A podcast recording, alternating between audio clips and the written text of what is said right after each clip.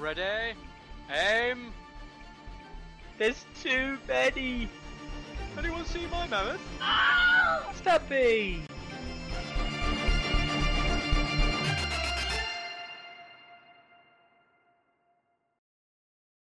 Hello, hello. We are back for another Monday. Carlo, how are you doing? Great, yeah. 100. 100. Love it. 100. It is indeed 100 episodes, um, which I'll get onto more later on, right? Uh, what that means for Carlo, um, and uh, and what that means for me, what 100 means. Nothing. Nothing. Literally nothing. No. Um, we'll get onto all of that later on. Uh, as we progress through the show, uh, but it would not be Tourney Ground if not for uh, the opening segment of the week. Carlo, what have you been up to in the last week? You know, Uh, played some games for the first time in a while, to be honest. Yeah. Cool. I mean, uh, three games at the club, two games over the weekend. Yeah, so I played five games the past couple of days. Mhm. Um, trying to trying to be ready for trying to be ready for um, playing in the last chance of the U.S. Nationals. yeah, last chance.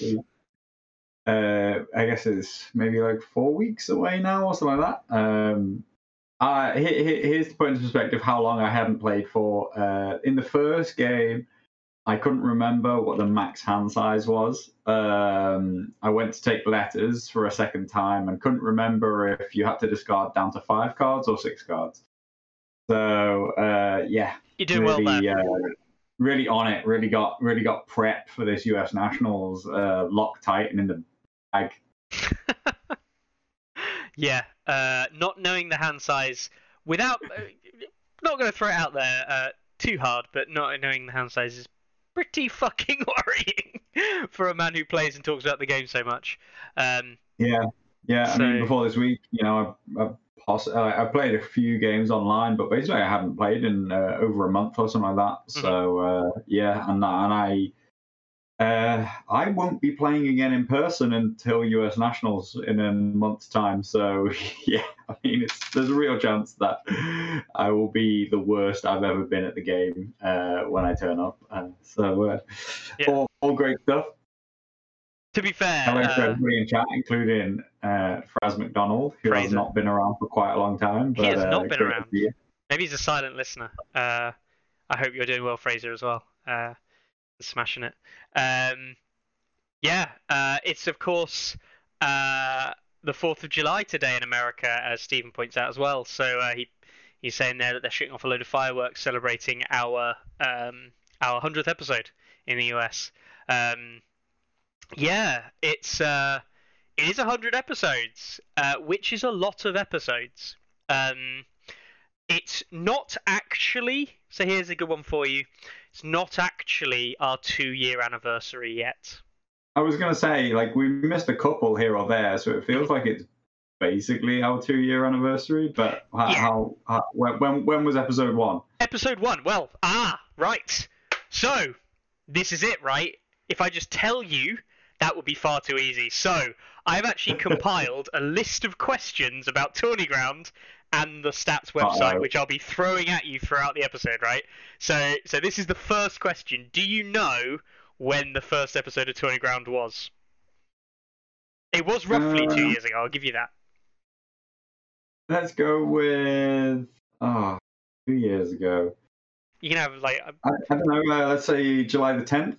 oh, Are we like oh, one week out? Oh no, you within three days. So I'll give you that. It was July the thirteenth. Um, Okay. So as of next Monday, it'll be Ju- July the eleventh. That's basically our two-year anniversary episode. Uh, so yeah, over the course of the th- two years we've been doing this, we missed three episodes. Um, now that's a bit not true. Uh, we did actually run. I think we've missed four episodes, but we ran an extra one. Um, so yeah, you know, give or take. Um, We've missed four. I'm pretty sure Mickey Mick- Mickey messed up the numbers one week as well. Oh yeah, yeah, hundred percent. I had to. I, I did go back and renumber that one. Don't worry. okay, I was gonna say I Yeah. don't know if we're running on like the there's just a, a gap somewhere where, where an episode was missed or, or the same episode So, is labeled yeah, like same. I did do that. No, I I did rename that once I'd realised I'd made the mistake. Um, yeah. So um, yeah. So crazy. Two years, hundred episodes. Uh, three to four weeks break between. Um, by the time we hit the two year mark, yeah. So amazing time, and things have changed a lot since the uh, since those two years came about, right? Um, and I do mean a hell of a lot. And we're going to look back at where we were two years ago and everything like that. Um, but on the same vein, Carlo, uh, talking about Tourney Ground, talking about the two years of your life you've wasted talking to me on a Monday. Um, how many of our one hour to one hour and a half Tourney Ground live shows have gone over the two hour limit?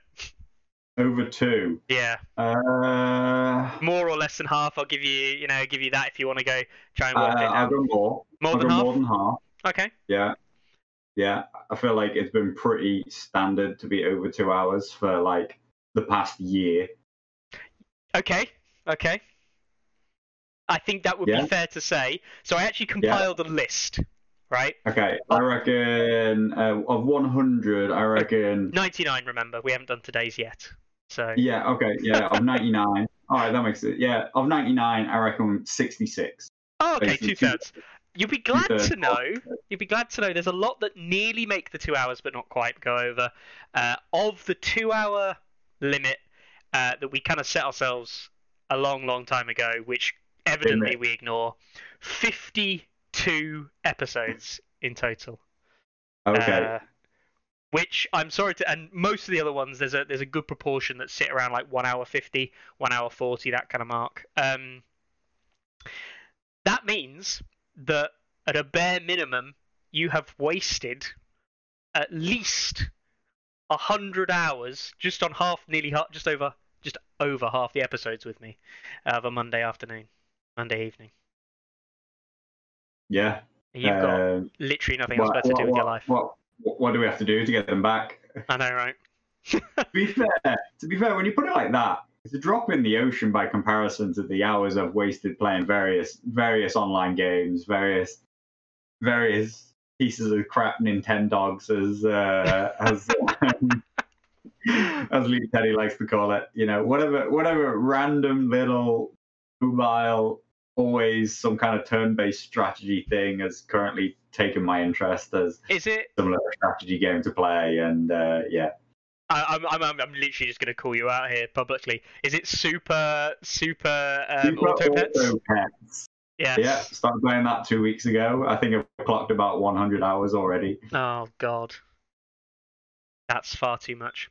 Um, and Yeah. waiting for virtue in chat, he points out the uh, the best question, and it is actually the next question on the list. Strangely enough, what was the longest episode? Roughly, how long was it? And what were we talking about? What Um, was the content? Any information Let's go can think of? for. Uh, it's coming on four hours. So I don't think we ever made it to four. I'm going to go like 340 or something like that. Okay. And I think it's going to be either the 2021, either like previews or the actual release. Uh, one of the two. We were definitely sat talking about units and unit cards. Went through like every single one of them. I'm I'm going to go with 2021 release, um, and I think it's like just under four hours. I don't I don't think it broke four. Maybe it did. So here's uh, here's a good one for you. We have two episodes that broke the four-hour limit. Oh god. I know, right? That's fucking savage. um, and one of them, the longest one, pipping the other one. It was like four hours and six, I think, and four hours and eight. And the four-hour, eight-minute video is not actually technically the season one release. Kind of. It's actually episode 81, which is uh, the first week into 2021 season one. Um, which is is mental. Uh, So that is uh, episode 81, which was the start of this year, right? So what? We were just talking about lists and what worked well and what didn't Yeah, work, and Just the first week, where it was, what was going on, just reviewing that very initial kind of where we're at. Um, crazy.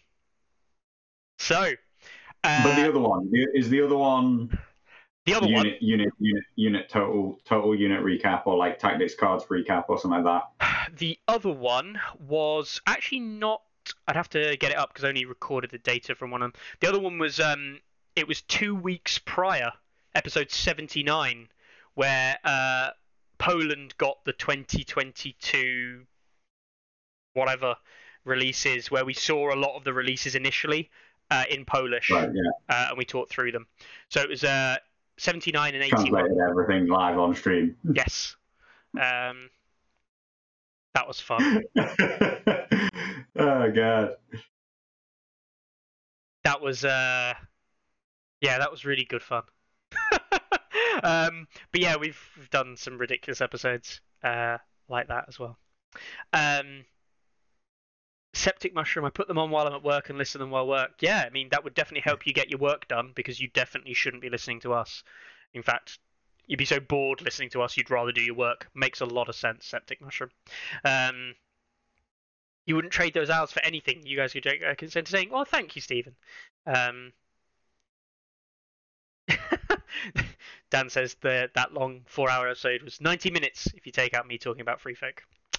Probably. Uh, in fact, there's Yeah. even 90 minutes the of me talking about folk. are. All episodes of Tourney Ground.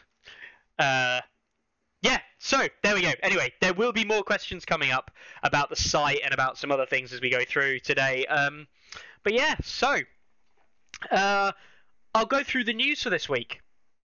That was the news for this week. Um, we've heard bugger all yet again about anything. Um, however, we are now in July, Carlo. We are Mhm. officially in Q3. Do you know what's Well, coming up? Well, for... you say you say nothing, but Yeah, okay, um, okay. didn't didn't Asmodee release some models in UK this week? Well, uh, I'm not entirely sure. I Right. honestly don't know. so we have a, a slight problem here. Is what do you mean by released? So, Uh, I don't know. I think think so. The Welsh GT Scadman, Yep. is the one who's most concerned about it. Yep. I believe he says that they were released last Friday and that they were sent out. so uh, officially, according to uh, Asmodee, we have seen Free Folk Heroes 2, Casterly Rock Honor Guard, although I doubt that one heavily. Um, Free Fo- uh, sorry, Night's Watch Heroes 2, the ever living meme. Golden Company Swordsman, and then a mixture of the Greyjoy independent boxes, so Reavers, Bowman, and Harlaw Reapers, uh, have supposedly all been released in the UK as of last Friday. Um, I know that some stuff was sent out. So Carly's saying there in chat uh, that Bowman was missing uh, for Greyjoys, and yes, Chariots were not present either. Um, but we have now seen effectively the, the ever living memes of the Hero Box 2s finally get released in the UK, um, which does impact the GT for uh, the Welsh happening uh, next weekend, not this weekend, the weekend after. Um, so they will all now be available, but Chariots won't be. Um, and uh, yeah, that's uh, that is about the only news we've had, and that's not Yeah. Particularly big news for most people. It is big news for the UK though, because it does mean with these actually coming out now, we could probably be fairly certain that the delivery or the final order, or whatever, will be in before the end of August, which means that we can realistically be looking at them in September for the GT, right? The LGT, um, which uh, is the big thing, I think, um, as well as obviously Welsh. So Sorry, so are you are you are you saying? Well, I mean, these are these are now released. Like people are saying that they're in- literally in their local stores, right? the chariots and Greyjoy Bowman don't really matter because they're in the starter, but chariots didn't make it by the sounds of it. But the rest, Okay, yes. but like all the rest, you know, like are quite significant releases. Mhm. Definitely are now out, and uh, and I think that the Casterly Rock Honor Guard is quite significant in that. Like, Mhm. Quick turnaround from when we first saw them. Yeah, and even Uh, to be yeah. honest, the Golden I don't know if they're out in the US. Has anyone in the US ever seen one of them? I I feel like I feel like we're actually glossing over this. This is this feels like the first English language release of that unit. Like it's been Polish released, right? yeah. The, So I guess the problem is is that we, uh, you know, because we knew about the Casterly Rock Honor Guard before, they have been seen in English, um, not released in English, as we know from what happened in the events in in the US. But yeah, I don't actually think it's been retail release in English language Yeah. as of yet. So, um, Um, sounds a Doug. Uh, well, I mean, yeah, like we say, the uh, the chariots seem to be missing. Um, there are some sporadic claims that the Ironborn bowmen are missing, but like that doesn't matter because they're in the starter box, so it doesn't really make something released or not released because they are 100% released. Mhm. Um, it pretty much feels like the only thing is Martells, right? There's nothing in the release pipeline schedule. yeah, there's there's nothing. Well, there is there is some stuff in the schedule. Um, there's Martell's obviously is the So big one. Golden Company swordsman there, but Mhm. what about the elephants? Have elephants seen a UK release? No. We haven't seen Golden Company elephants. Um, we have not seen drowned men in the UK, I believe. Uh, yeah, and red cloaks actually. And right? Red Cloak's the, the ever living now the new ever living ever living meme. Uh, I don't think Mormont Bruisers hit the UK, um, but no one gives a shit, so that's fine. Lannisport City Watch Hmm. they might not be available. The Shadow Tower Spearman may not be available. Uh, UK also doesn't have Bear Riders.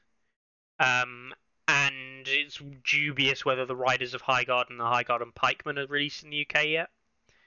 Um, Greyjoy Hero Box 2, I believe, also not UK, and Blacktyde Chosen not UK. Um, Okay. Yeah. there is a Yeah. list. Loads of stuff. Yeah. Um, Weird. Yeah, so some of this stuff might come though, and it's just like delivery because we know this has been released. A lot of these things, it's just a case of shipping shipments being missed or not actually released in the UK. Um, there is, uh, if anyone is interested, Tom Tyler has been trying to keep an updated list of all of the stuff that's been released or not released in the UK over on the Song of Ice and Fire UK GT Discord. Um, so uh, Tom, I do believe, is trying to update that when he can. Um, the only real big one on there is the drowned men, of course, who aren't even on the app yet. Um, Hmm. They're the real enigma because at least everything else is officially recognized as being out, if not in the certain country of origin. Um, but, but drowned men are not.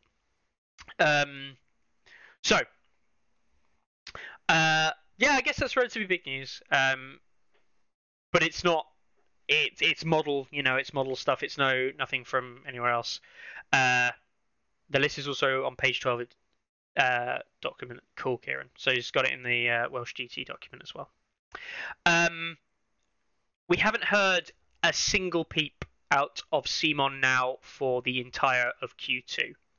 That is the damning evidence today, basically. And the thing that I wanted to say is that throughout I, April, March, and uh, sorry, April, March. That's backwards. April, May, and June. We have not heard anything from official CMON channels except the social media page directly posting like actual things, which has been better than it has been previously. Um, but no actual word from Michael or Fabio whatsoever during that time Mhm. period.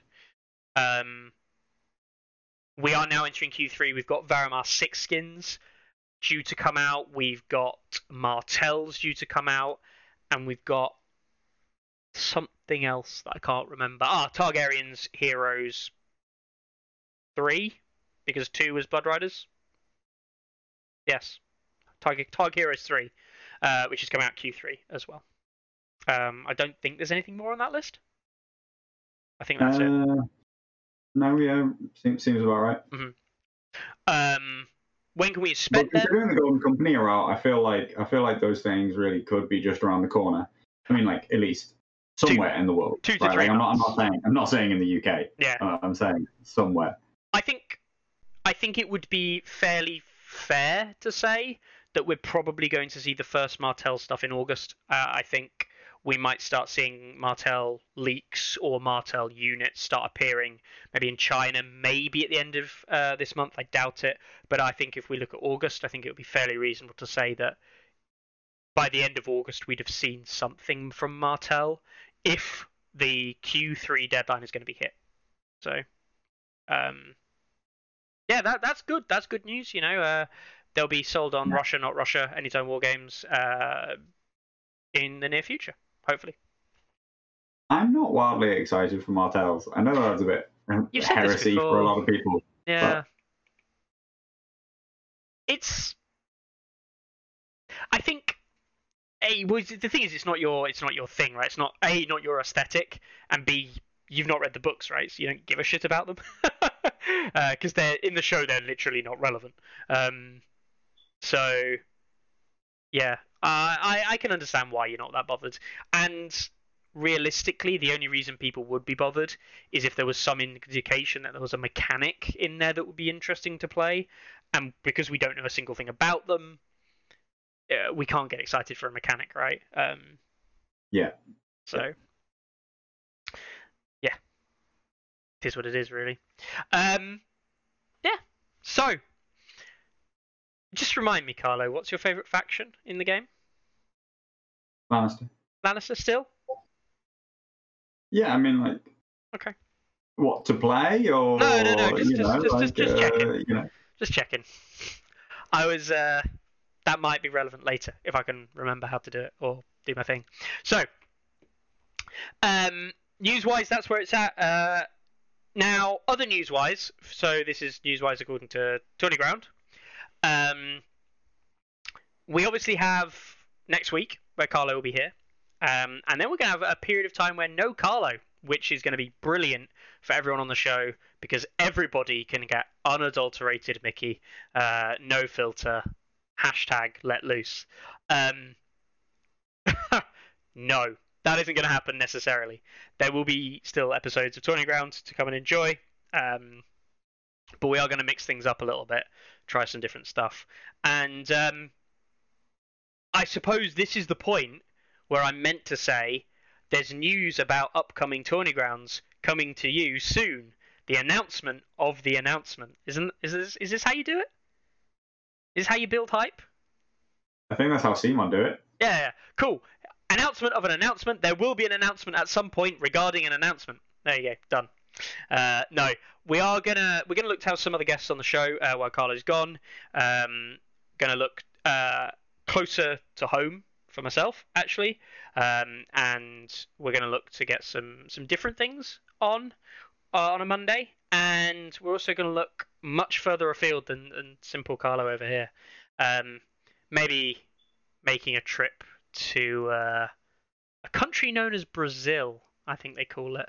Um, looking to get some of the the guys from over there to be on. Uh, maybe some US players or US painters. Um, maybe looking at some creators in the UK. We'll see. Uh, so lots of interesting stuff that I've got planned coming up, uh, assuming that people read Discord messages, which, as it turns out, doesn't happen. Uh, is it my missus? No. Uh, yeah, I love that comment, Doug. if it's uh, no. if it's anything like my uh, my conversation with her just before she took the dog out before Tourney Ground, um, uh, she doesn't understand why I waste my time doing this, and doesn't quite understand why I have to take up space with so many boxes. So the idea of getting her to come and talk about the game is uh, rip. um, so there will be things like that happening in the future as well. Um, while Carlo's gone, we'll obviously cover that at a later date as well. Uh, but just so you guys know. Um, all right then. So, back on with some questions, Carlo. Right? It's been Yeah. a long time. Okay? And we've talked about. Since we started this episode, or I mean, any conversation with me since the start, it's been a long time. Um, going back to talking about episodes of Tourney Ground and the two hour time limit. All right? Do you know the first episode that went over two hours? A real curveball for you. Hmm. Uh, let's go with. Uh, I'm gonna I'm gonna assume that there was a guest on. Okay, okay. Normally, normally guests do kind of extend the time period. Uh, was it maybe? Were we talking? Oh, I don't know. Could could have been talking about Visions and Flames, like way back in like uh 2020. Okay. Believe it or not, it is uh, one of the first. It's the first episode, 2021, right? Uh, it is episode 24. As our first episode where we went over the two-hour time limit uh, by one minute and five seconds, and uh, we were talking about game modes, uh, specifically choice of game modes and things like that. Mm. Uh, in relation to where things were back then with the old version of the site. Hmm. Back in January 2021. Many many a moon ago. Hmm. Yeah, I always feel like there used to be a question which came up a lot, and I feel like it comes up less often now. Mhm. And it was things like, what terrain do you deploy in this game mode, or or like how do you deploy for this game mode, or something like that. And I always think, I always I always used to say, and still think now today, like that's that there's no one size fits all. There's no there's no single answer, and so yeah, I don't I. Yeah. I always I always avoid such a question.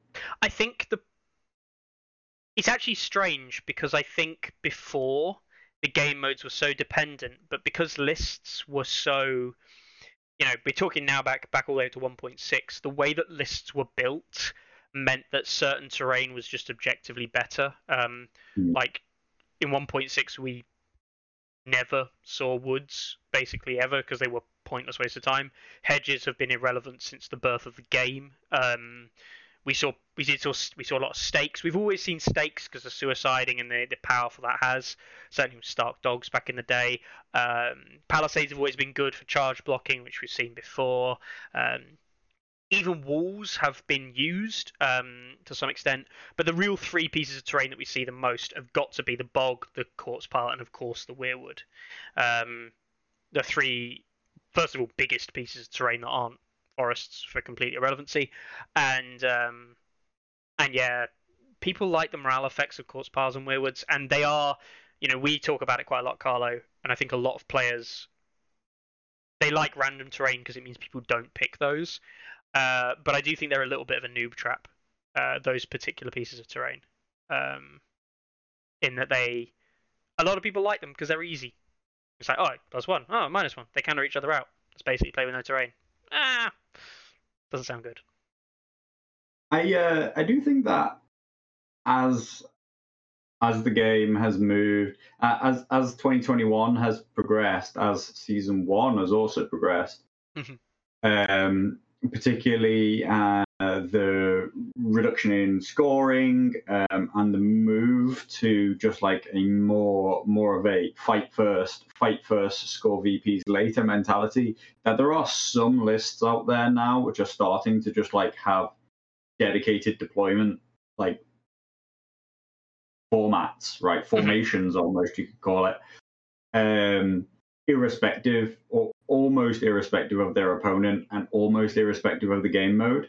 Um and I do think that that is that has quite negative connotations. Like I do think that that has removed a large part of the interactivity of the game, the skill of the game, um, when like deploying is no longer a like matching up of units versus units, but more just like this is the formation I will I will go and like Mhm. and I'll just make sure that everything's in my Mance bubble or like I'm just and or you know on the on like the Drogo cavalry side, just like I'll just deploy in the middle and I'll go whichever way like the the kind of like the table dictates or the game dictates.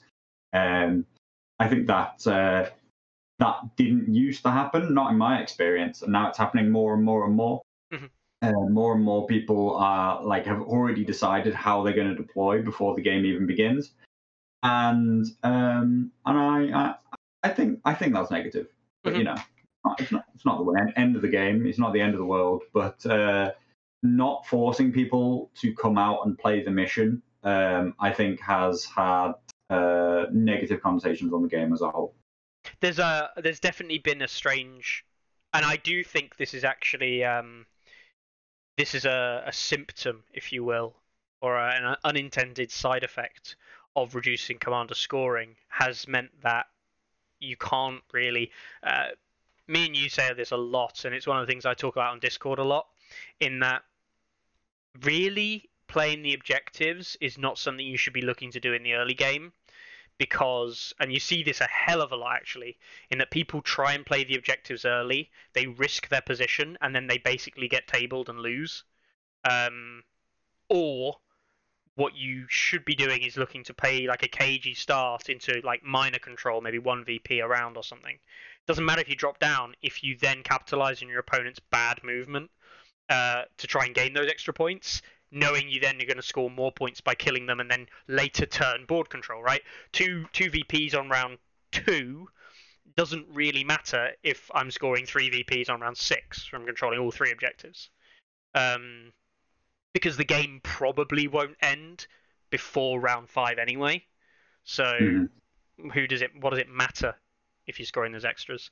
Um, and this was, this actually evidently clear in the game me and you played at the weekend, right? Which ended up being a narrow victory. Um, but basically, it, it turned into an absolute slaughter fest with both of us scoring virtually nothing from VPs, and then it ended because I was able to be in a better position than you relative to the board uh, on secret missions. And ultimately, that game could have gone either way depending on the missions that came out and the order of those things happening. Um, but that was entirely down to so many factors that were nothing to do with missions. It was entirely down to combat roles, you know, morale roles, fighting that led us there. Um, not really the mission objective scoring, really. Um, so, yeah, I think it's uh, it's a big thing, and as a result, I think terrain matters more because you're looking for terrain that allows you to fight more, um, and you know you're setting that up to have these advantageous positions.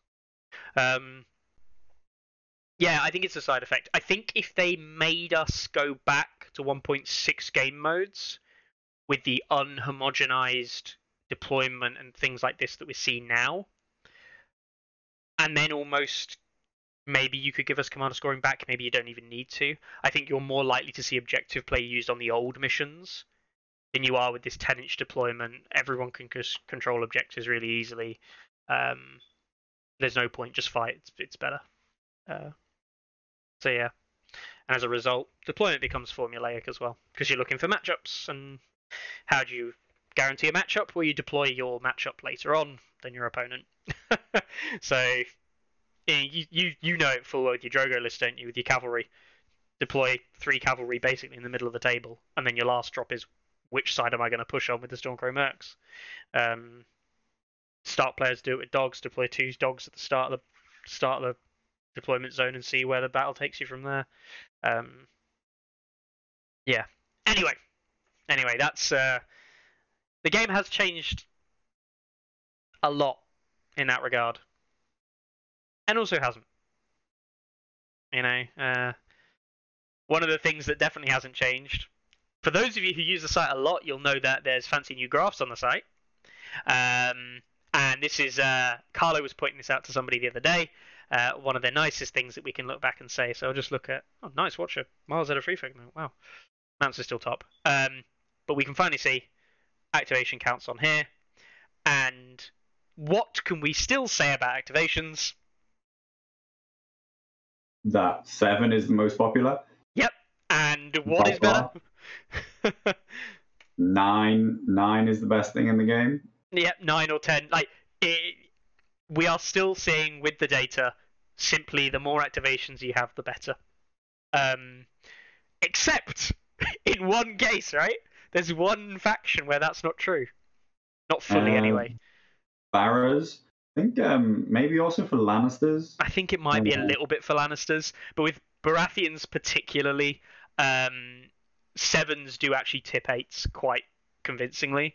Um, I say quite convincingly. It's enough to say that it's not a it's not a drop like we see with other factions. Um, and the sevens get played a lot more. Lannisters have it, but it's like insignificant, right? If I remember rightly. Oh no, it's Lannisters who are the bigger change, not uh, Baratheons. So there you go. Play more activations. not five two. That Yeah. part's for sure. Definitely don't play five two. So um, what Four did we? s- three, four three has like a ten percent better win rate than five five five two does in Yeah. nearly all factions. So you know when we changed those NCU activation uh, rules? Hmm. It's interesting. Like I do think that I do think the NCU pass activation pass had more effect than I thought it would. hmm The effect being that the second players, the second player now nearly always passes with their second NCU. Yep. But that now means that there are two NCUs and two two zones left, um, and and and those zones don't need to be taken in a hurry anymore No. because there are as many zones as there are NCUs. So it does empower things like assault orders or other zone replacement effects. Um, you no longer are forced to basically fill the board at the start of the round. Um, I do. I don't. I don't think that it's. I don't like it. I, I, I don't think it's a positive change. It's a very. Uh, it's a very fake change. Um, but maybe I'm just stuck in my ways. Uh, I actually generally preferred it before, but hey, you know, like it, it, it is it is what it is. If I if I don't want it to be like that, then I can just activate my second NCU and go on the board.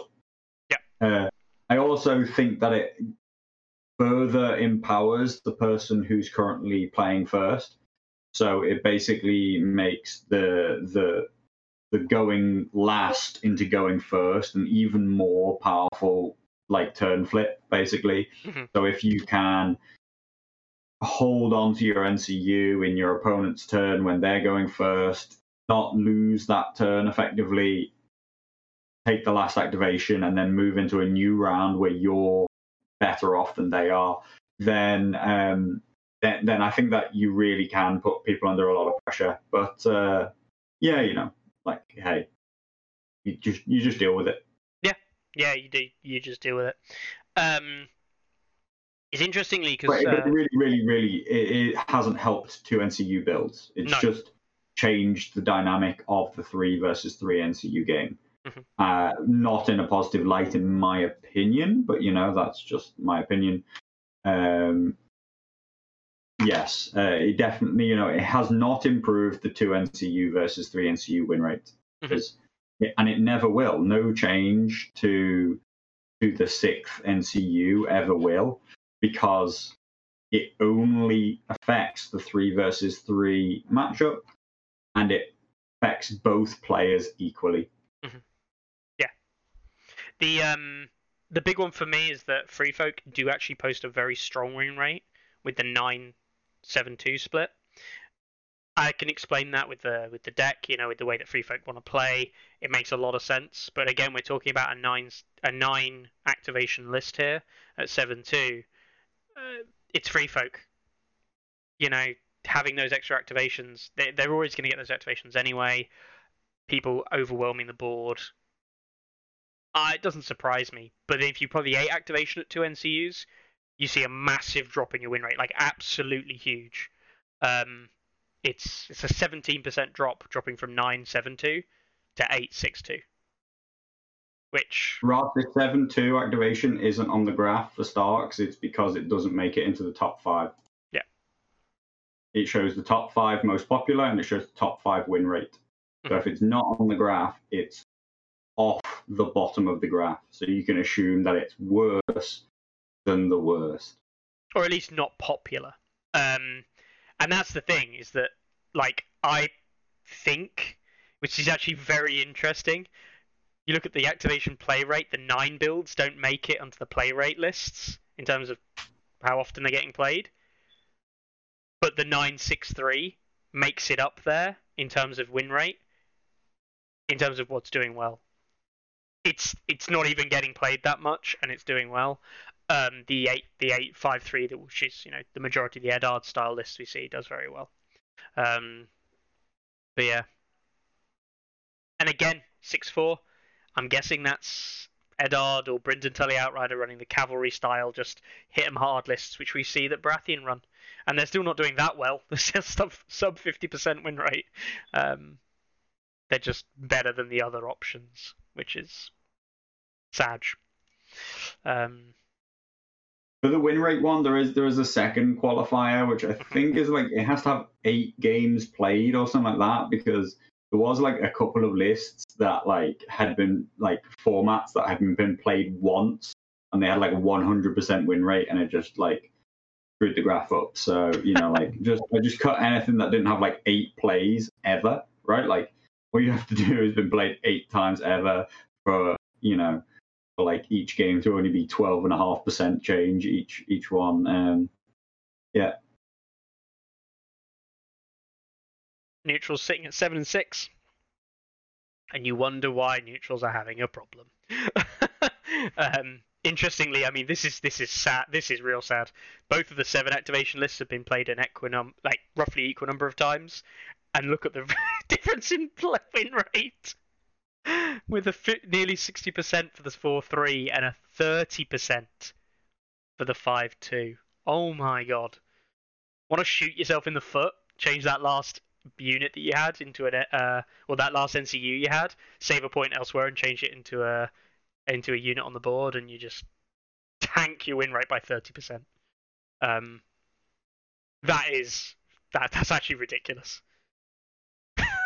Yeah, that, that that is that's a stark contrast i think i think the only neutral build and, and, and it is doing well is doing more than 50% win rate well uh, not a huge wild number of results though the only one that's having any impact is like double Flayed Men three ncus whatever else left you can afford right Um, uh, two cutthroats is quite popular, I think. If Yeah, you do, depending on the mix of NCUs you uh, pick up. Bruce. And, Bruce normally as Yeah, commander. You know, Yeah. Why not? Like he does, he does combine well with that.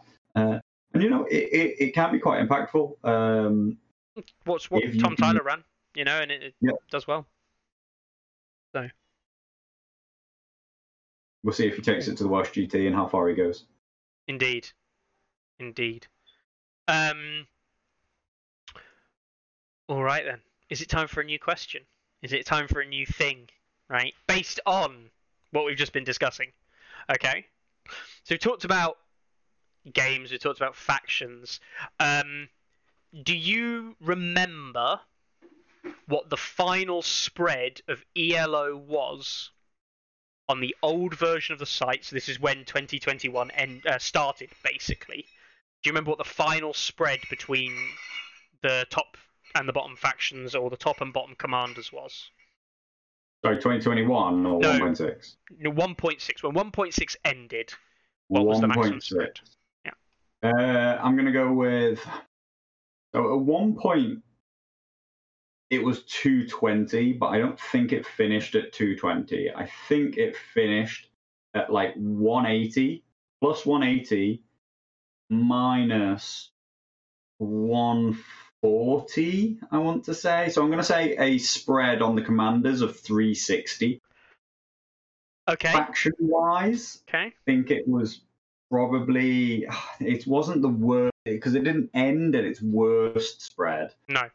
I think it ended at like plus 90 Wow. minus 50. So, at the end of 1.6, we saw Targaryens sitting at 62 at the top, with Free Folk just behind at 57. And at the bottom, which faction was it? Or which selection of Um, unit choices? I can't really call them a faction. neutrals. It Calls neutrals? it neutrals, Okay. yeah, Yeah, yeah. yeah, Uh, yeah. Uh, I mean, 62. Paris for a long time. Yeah. Yeah, uh, minus 62 at the bottom, so it was a, it was a gap of about 120 um, between factions. Okay. You were right saying that it was indeed Mother Dragons up at 220, 226 to be precise at the end, uh, with Howland just okay. creeping in at 200 uh, and one. And who was the poor sod at the bottom end of the rating table with a minus 128 rating? Tywin Lannister. No, Tywin was at minus 120. He wasn't quite as bad as this other guy. I mean, he's still shite. You were right thinking Baratheons. A Barra. Uh, was it was Stannis One True King? No, it was Rightful Heir. It what was it? Oh, right. One Damn True it. King tried his Yeah. hardest, but he uh, Yeah. yeah, Rightful Close, Heir. really. Uh, so the difference was about 240, 250 points by the end when you count for the the uh, change. in the- 300 and No, three, three, uh, 340, 350 actually when you count for the the, the digits. Um, it's a pretty big spread. Uh, I mean that was over. Well, that was over as you well know, significantly less games than we've now seen in the current rankings. Okay, Yeah. significantly less. Uh, the current rankings, you probably know these anyway, but let's test you on it. You, he's probably just going to look them up, guys. We know he cheats on these things. Uh, what is the current top commander and rating currently? Uh, it's definitely Mance. Um, he's dipped down recently. I think he dipped just below 100 the other day. I think he, I'd, I'd call it like 98. Reverse the digits. He's actually at 89 right now. Um, Oh, okay. yeah. He dipped further than I thought. Yeah, Yeah, yeah. even lower. big dip. Uh, Night's Watch have been on a, a big resurgence. Um, and the lowest commander in the game, believe it or not, I will give you this tidbit for free. It's not a neutral commander. Not neutral. Oh, uh, I think um, it's Greyjoys, and Greyjoys are bottom as a Yeah, yeah, they are. Uh, I think it's either Asha or Victarion. It is indeed Asha Greyjoy. Asha Greyjoy coming in at minus something really sad for Asha. Uh, I think it's minus 80. That's right. Double check the number because I didn't write the number down. Minus 73. Um, so yeah, pretty sad. So that means an overall total distance of um, well 90 to minus 70. What? Uh, 160. Which, as we spoke Half- about, is half the range that it used to be. half the range. So, this is Twice as balanced. yes, this is absolutely terrible use of the site. The game is now twice as balanced as it used to be. That's how it works, isn't it, Carlo? That's exactly how it Perfect. works. Spot on. um, yeah, no, obviously that's not how it works. Uh, but there you go. There's just it shows you the difference though, and this is using a hell of a lot more data than the old version of the site, right? So I'm not saying Hmm. the old site was inaccurate, but if we're any more sure of a data set, this is more assuring. It's had more time to mature, more games to Well, mature. More, more the point is, is like there is, there is no questions that like, No. it doesn't just need more results to No. get to the same difference that it used to have because it has more results and has not reached the same Yeah. same variance. Also, you know, like comes back to this idea that like you don't need to just play more games to be higher rated as a player either. Mhm. Uh, you need to win more often, right? Like the Yeah. commanders and the players effectively work in the same way as each other. These commanders have played more games than they have in the past. They're not higher rated than they were in the past because their win rate isn't as good as it was in the past. And in the same way, to get them higher rated, their win rate needs to go up. And a player, if you want to get your own win rate, uh, your own ELO up, your win rate needs to go higher. Not you need to play more games. Yeah, I mean, by definition, you do need to play some games in order to increase your win rate. Yeah, but, there- uh, there's- but yeah, not There's more a barrier of like you Yeah. will not be world number one from In five games. five games. It's um the if for anyone who is interested, like genuinely, if they were, I know that in chess people try and do like a race to 200, uh, 2k or something like that, race to 2.3k, 2.8. I know Hikaru does a load of stuff with his Twitch uh, speed runs that he does to getting to certain ELO levels. Um, if you think of it like you challenging the best players on the site consistently with the worst commanders, your maximum ELO change you're realistically going to see is between like 40 to 45 points, probably. Which means if you wanted to gain from 1500 to get to what is currently the best Carlo, which is who? Uh, thinking Mikkel. Yes. Back to Mikkel again. Yep, back to Mikel, who 20, 30 something? yes, he's actually at 2030 now. Do you know what his peak rating was? 2065, 2066? 2068. uh, is it? I could call it 2050 now, which means so to get to 2050 from a 1500 rated player, you'd have to play in the borderline region of probably 10 to 15 games. It'd be 15 games, right? Is it slightly higher? I mean, once you're once you're 2000 Yeah. rated, you can't be earning 50 points a game anymore because No, there but- not anybody higher rated than you to play. Is the problem, right? You could So- earn like 25 though from a crushing, which is yeah, you can still earn 25. equivalent. Also, specifically, you know, they have to be crushing wins. Uh, And they have yes, to be yes, crushing they have wins to be crushing. the best players in the like on the rankings. But you, you could, in theory, do it by picking Asha every single game, or whoever ends up being like lower that week, and playing 15 games on the bounce against the best players in the world and crush them every single time. You could Yeah, get you'd to the top top page eight without a doubt. in you'd be in the 15 eight. games. So Yeah, and 15 games, you'd probably be 2K rated plus. Yeah, if you did that with 15 games and you were beating like not just of course one player, you'd have to beat quite a few of these players on this list because if you beat one, Yeah, because if you score 500 ranking points off Miguel, then he's not a high rated player anymore. So, yeah, uh, if you're beating people with that level of consistency over 15 games, you probably are pretty good, especially considering you're probably using the worst faction in the game. Um, so, yes, the spread is not too bad. Um, Mr. Matt says uh, Asha's commander cards are bad and Greyjoy as a faction is one of the hardest to play well. A large proportion Yeah. of this building is compensating for terrible defenses. Yeah, I I actually think the biggest thing for me when I list build and when I play against Greyjoys, the biggest thing that Greyjoys suffer from now actually is partially their own kind of shitty card deck on like the, the effects are good. But- one good. The effects are like decent. The problem is is that you can barely ever play the cards. And that just that's like old Baratheon, right? Old Baratheon had these great cards and it was like, but I can never play them. And it's like, yeah. Fuck you. Um and the other biggest Asha, issue Asha is the poorest man's version of Mance that ever existed. Yeah. You know, like, well, if you try on to play. Asha, then, like, it's literally like, why aren't you playing Mance Free Folk? Like, Warcry on a card got- is the worst thing in the world. Like, Yeah. I don't Like- understand why Warcry is on activation for a start when it's the card version. That is literally the whatever worst second ability is, I forget if it's Dauntless or Stubborn Stubborn. Tenacity or something like that, right? Stubborn tenacity. um, it's significantly worse than counter strategy, right? Than Mance has. So Yep. even inside Rally Point and her attachment, like she's worse than Mance. Now, if you look at her three cards, they are wildly worse than Mance's. Yeah. When you look at the base decks, it's wildly worse than the Free Folk one. Not every single card in the Free Folk deck is incredibly easy to play, but there are just like a handful of absolutely top tier cards. Then when you look at the unit selection,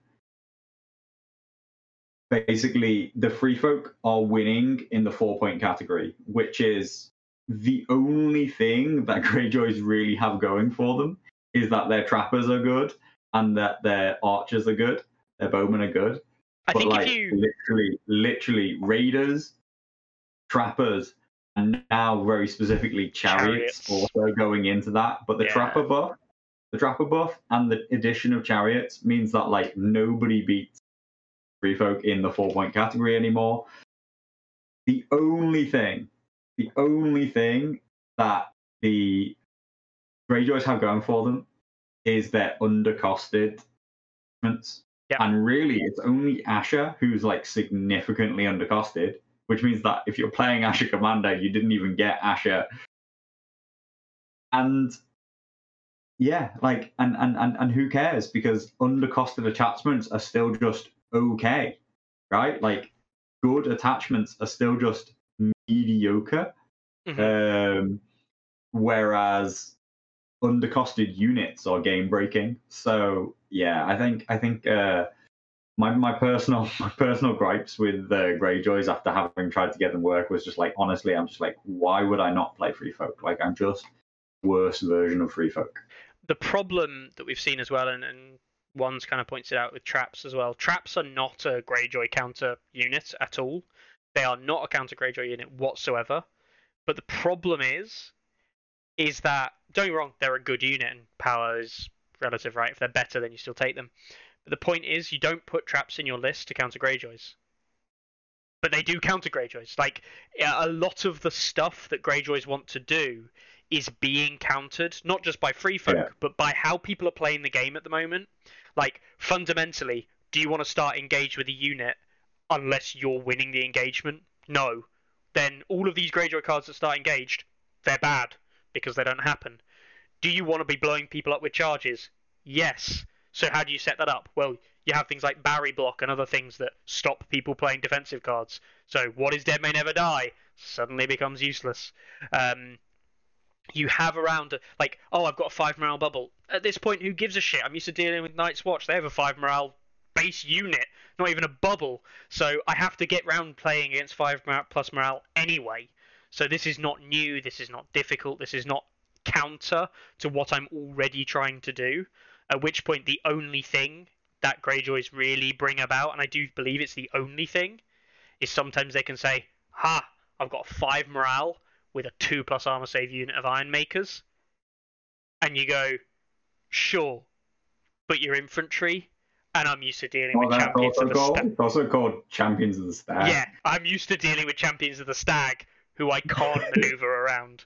So, like, ev- everything that exists in Greyjoys is being done elsewhere, but it's being done in a different way, not necessarily point effective way. I actually think Greyjoys do probably a lot of these things more point effectively, but the counters are already there, and that's the problem.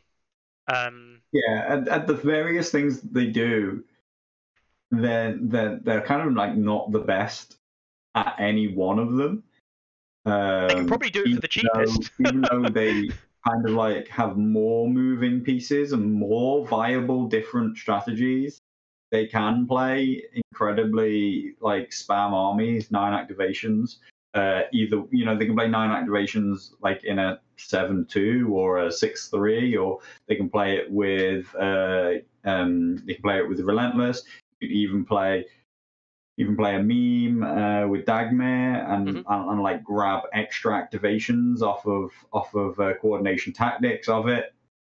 But uh, then on the other side of things, you can play hardened. You have uh, you have um, Baelor Blacktyde. You have some incredibly tough units. You can play a panic based game. I've seen you know people play very um, very sustain based games with Ramsay and uh, um, Silence Men. Ramsay Silence Men being like a very panic heavy um, sustain unit as well. Mhm. Uh, Baron, Baron the Blind also really helping to build into the sustain. Yep. But really, whenever I see a faction that has multiple viable builds, you know, like multiple ways that it can be built, and then no over one arcing, like, or like basically like two list pairing as like there's this and this complements it, then effectively basically what you're saying is is it doesn't have any one really high level play strategy because that's why people are still searching around and playing all sorts of viable different things. Yes, they're all viable, and yes, they all can win on any given day, um, but they're not repeatable and they're not not the best at what they do Mhm. because somebody else is and they're using it repeatedly. Uh, it is interesting to note, though, that if you are playing NCUs with uh, Greyjoys, um, you de facto should be playing Wendermere. Wendermere is the best NCU in the Greyjoy base. Obviously, we're not talking uh, neutrals here. Um, the best thing you can put on the board is Wendermere, and I think every Greyjoy player here uh, will sit here and say, "Yep, that's amazing." I was wrong originally. I'd said I wasn't sure about Wendermere. Um, I was on the fence massively about him storing up these tokens to use them at a later date. mainly because I didn't believe that you could take the tempo losses that they afforded you. But actually, with the change in 2021 and the in 1.6, I don't think Wendemir would have seen nearly as much success, um, nearly as much. But in 2021, I do believe that he's suitable. Um, and yeah, Yeah.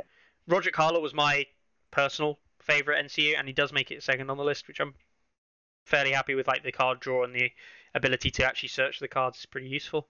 But um, but yeah, Eric though, as we know, Erik did a while trying really hard to good, good do a good job.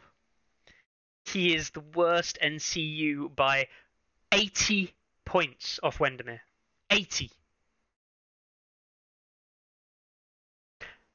If you are picking Erik Ironmaker NCU as your Over, over, over Wendy. over Wendermere, that is a significant, and I do mean noticeably significant, decrease in your win rate. Like just direct. It's. I would go as far as saying that in nearly every single list, it is a mistake. Um,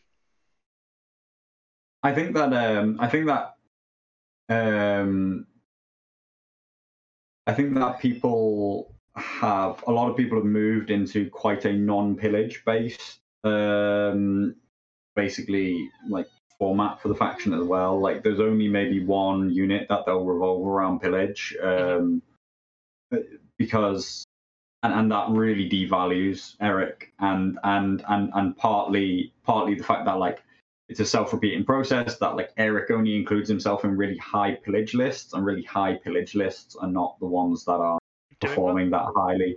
Um, you know, archers, basically bowmen. I always call them archers. Bowmen being a pillage giver rather than like actually having pillage on themselves as one of their better performing units, versus like basically focusing around like maybe one seven point unit or even the use heavy use of neutrals. Mhm. Um, even though like when it first came out and the faction first came around and it had no cavalry and it was supposed to be like all like this Greyjoy thing of like, hey, they've got these pillage mechanics and like their deck only works with pillage cards and all these like stuff like that, and everybody was like, ah, surely Greyjoys don't work well with uh, neutrals then. It's like no, like Greyjoys actually are really, really synergistic with neutrals because they do not want to be um, overly reliant on pillage, and basically, Blade Men are still the best unit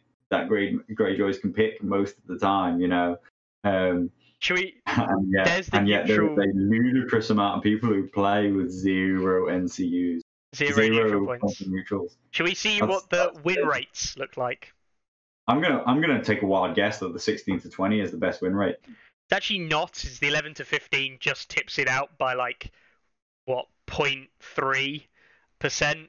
So like tiny, tiny percentage differences. Um, but the 16 to 20 and the 11 to 15 are by far the highest. Zero points of neutrals is the worst thing you can do. Yep. And it's the most common.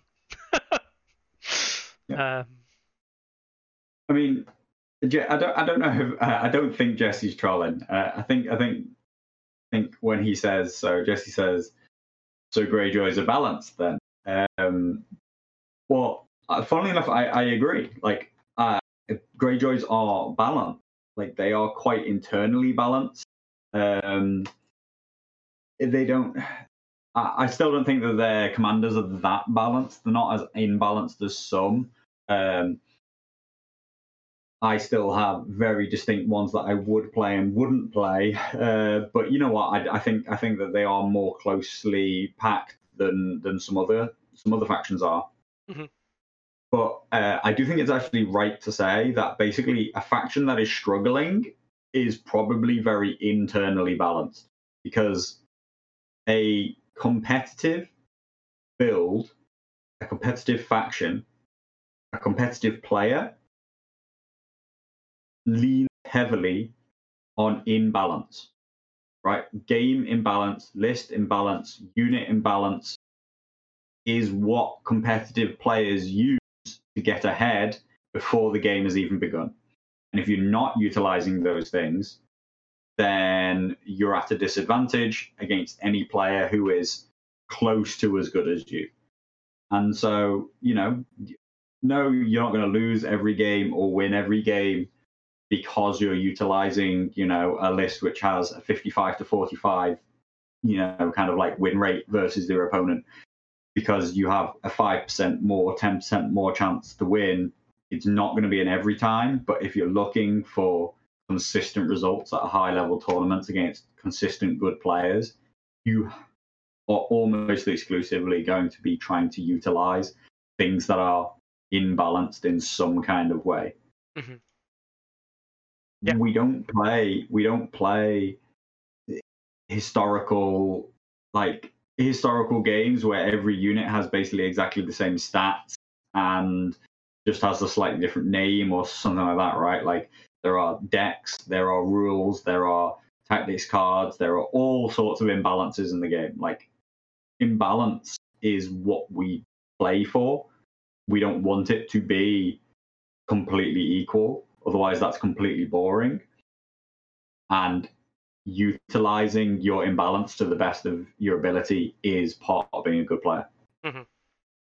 Um, yeah, I've spoken about this before. I think there are factions that are balanced or well balanced, and factions that are imbalanced. We can talk about multiple factions. Like I mean, Targaryens is probably one of the best factions out there to talk about this, in that they are relatively internal balanced, but you know that they're not balanced across the whole game relative to the game itself and the way it plays out. Because you look at Drogo and go, he's clearly the best. Every other option isn't really that good if you think of competitive builds. And they run seven point units in the shape of Unsullied Swordmasters and Unsullied Pikemen, which other factions look at and go, those are pretty good. And they can't make them work. um, which, like, that's depressing. If you've got some seven point units which people look at and say they want them, and you can't make them work in builds, that's not good. Um, so I think Targaryens were Eight. nine. Nine. Were nine when they nine? originally nine when they got released, yeah, because they were the same point as veterans originally. Um, then they got reduced to eight in 2021, and in season one got reduced to seven, and they are still not very good. Um, Remember Flame Men used to cost ten? they had a two plus We armor were- save. Yeah, yeah, yeah. I'm not saying they weren't worth ten. I mean, Yeah, they like- were they were they were probably worth thirty But- back but, then. like, Can you imagine what a unit would have to have these days for us to say, "Yeah, I'd buy that for 10? Well, the the only unit in the game that you can spend 11 points on, I believe. Anyone to tell me I'm wrong here? Um, there's two units you can technically do it with, but Gregor in Flayed Men or Gregor in Knights of Casterly Rock are the two units you can spend 11 points for. Nothing else is more expensive in the game, except the one kind of What exception. about, uh, what about Honor Guard with Robert Strong? Ro- yeah, as I say, oh, uh, Renegade with Robert Strong. Um, Plus, plus you had to buy Qyburn. yeah, I know, right? Uh, that that that's if anyone does that, I'm sorry.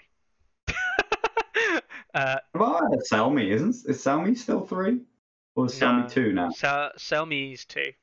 Uh, you're only three if you've got Relentless Yeah. or Robert Strong. Yeah, I mean, effectively, like obviously, There like is- attachments, particularly relentless attachments, bring a lot of units up to ten points, and they are actually being played. They have been some of the, you know, not since 2021, and relentless can't make a range attack, but they were the most dominant, most disgusting thing that the game has ever seen.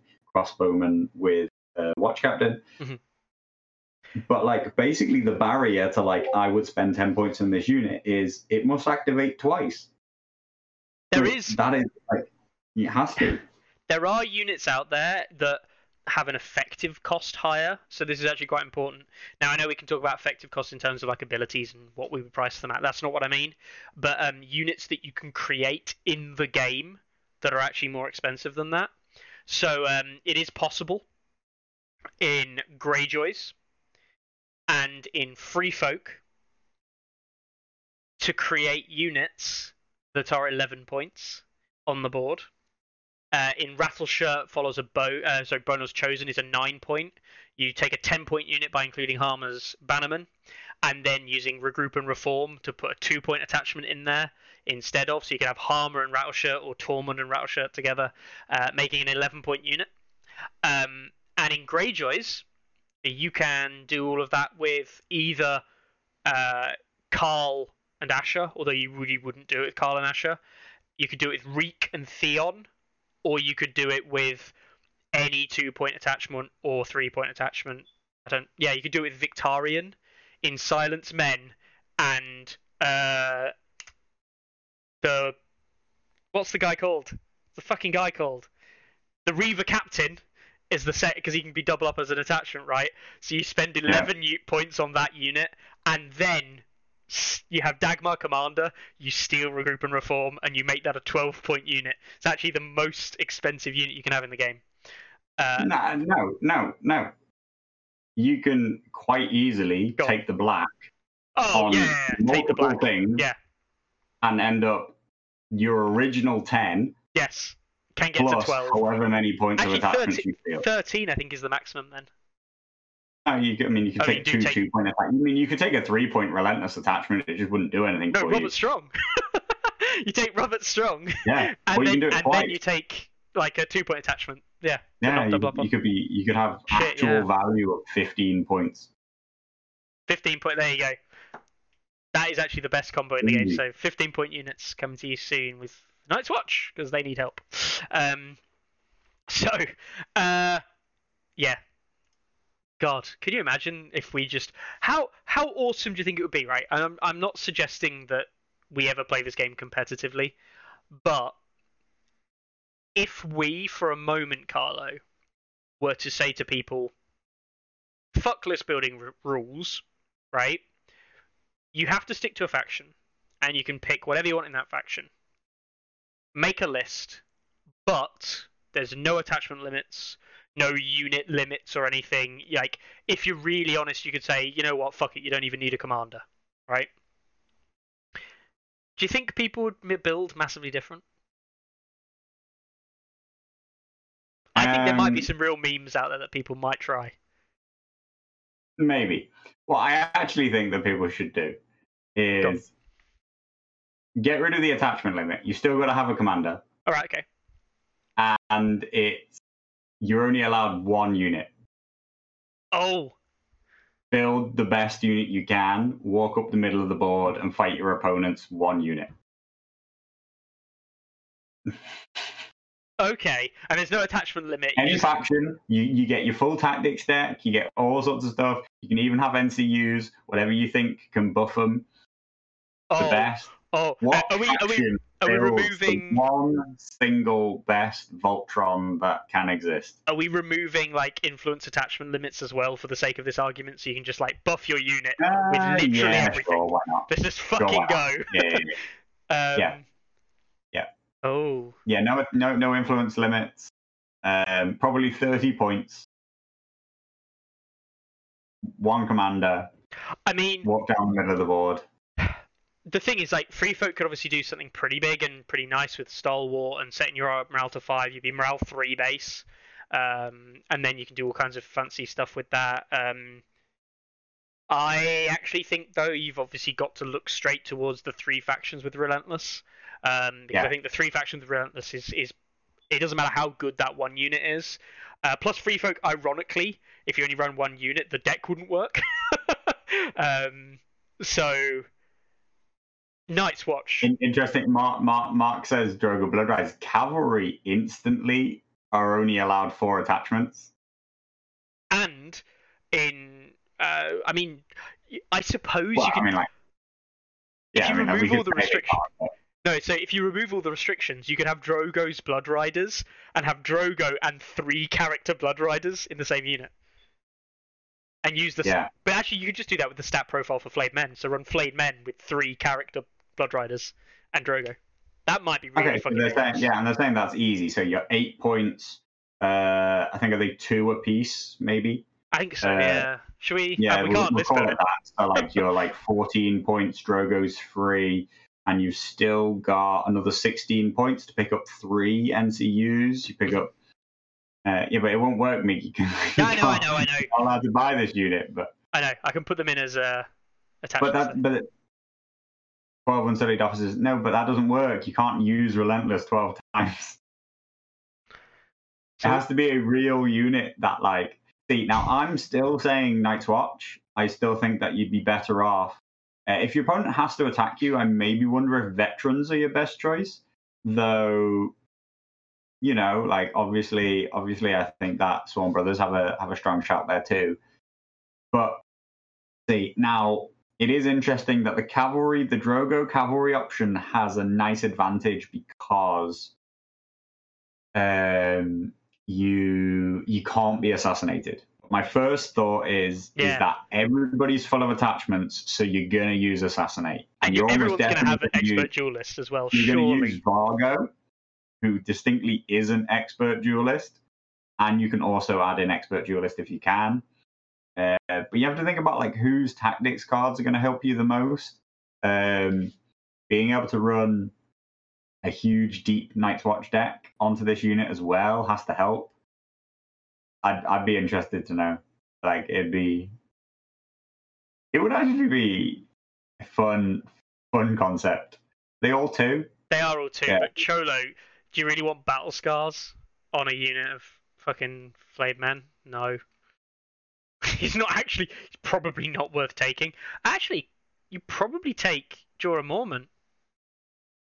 The two point attachment Jorah Mormont um, for stubborn tenacity with Drogo, rather than I don't think fuel by, uh, battle scars is worth it in a one on one duel. You're gaining sundering and that's it. Um, and you've got the buffs from da- from Daenerys. You can have Xaro for the extra dice or blocking, uh, rerolls, and you can Barry block as well, which is insane against some factions. For you know what is dead when you finally kill that one unit. Lol, what is dead? I'm still alive. Fuck you. Um, and assault. anyone orders. anyone in the chat or, or in the comments afterwards tell us tell us tell us your best your best unit There and you go. surely you're buying three ncus as well right so like that's going to take You can probably buy. A chunk of 12, You can actually points, take more. There's-. There's nothing suggesting you couldn't take more, like support NCs like Tycho. Mm, no but like surely you could spend the points better on this on, on another attachment another ability for this unit Well, cavalry permanent. maybe not though. That's the thing. With only limits Yeah. of you know, so cavalry be more tempted to take like Varys and Tycho to do like chip damage or control or whatever. Um, but yeah, uh. Yeah, D, D, D1, D1, D1's trying to trying to get around it with the Balon NCU, but I think we're gonna have to say you lose because you got no you got no units left on the board. Yep. As soon as your unit is dead, you've lost the game. So you know what is dead is a very powerful, powerful thing. To the last, to the last, who wants who wants to who wants to propose something with to the last? yeah. Baratheon's into Great, the last. great Can we to go- ring with a shout, you know, like hardened to the last on Baelor plus Pro Victarion in there for uh, a second activation. I mean, presumably we're just going to go face to face, and like if you have Relentless, then you're just going to get to attack twice twice as many times as your opponent once once you get into the grind. So could it? You could go Victarion, um, Qarl with the Qarl the Maid with the expert duelist with the plus two morale. Um, so not Qarl, not Qarl the Maid, the other one. No, it's right, Qarl the Maid. Um, so all of a sudden you're running Silence Men on morale three, which is pretty pretty big. Um, yeah, this would be something there. Victarion, Paul, Vargo, Oh. Asha. Oh, Chris, Chris is You got Look- double assassinate. And yeah, Chris, Chris, Chris is right that Tywin NCU, but can Lannisters build anything worth worth having? maybe, maybe. You're gonna have to win in that one turn. Oh, but it's worth it though. It's so worth it. What, Tywin? What abilities did you switch off? I switched off this long fucking list. it's the most valuable Tywin bomb you've ever seen. Um, oh, Triple, triple, triple token as well. Yeah, it's Yeah. gonna do.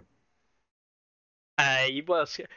Oh, imagine imagine running Euron Commander as Greyjoys and then just getting the fueled by Uh, sorry, so Discord check at the start of the round. That would be hilarious.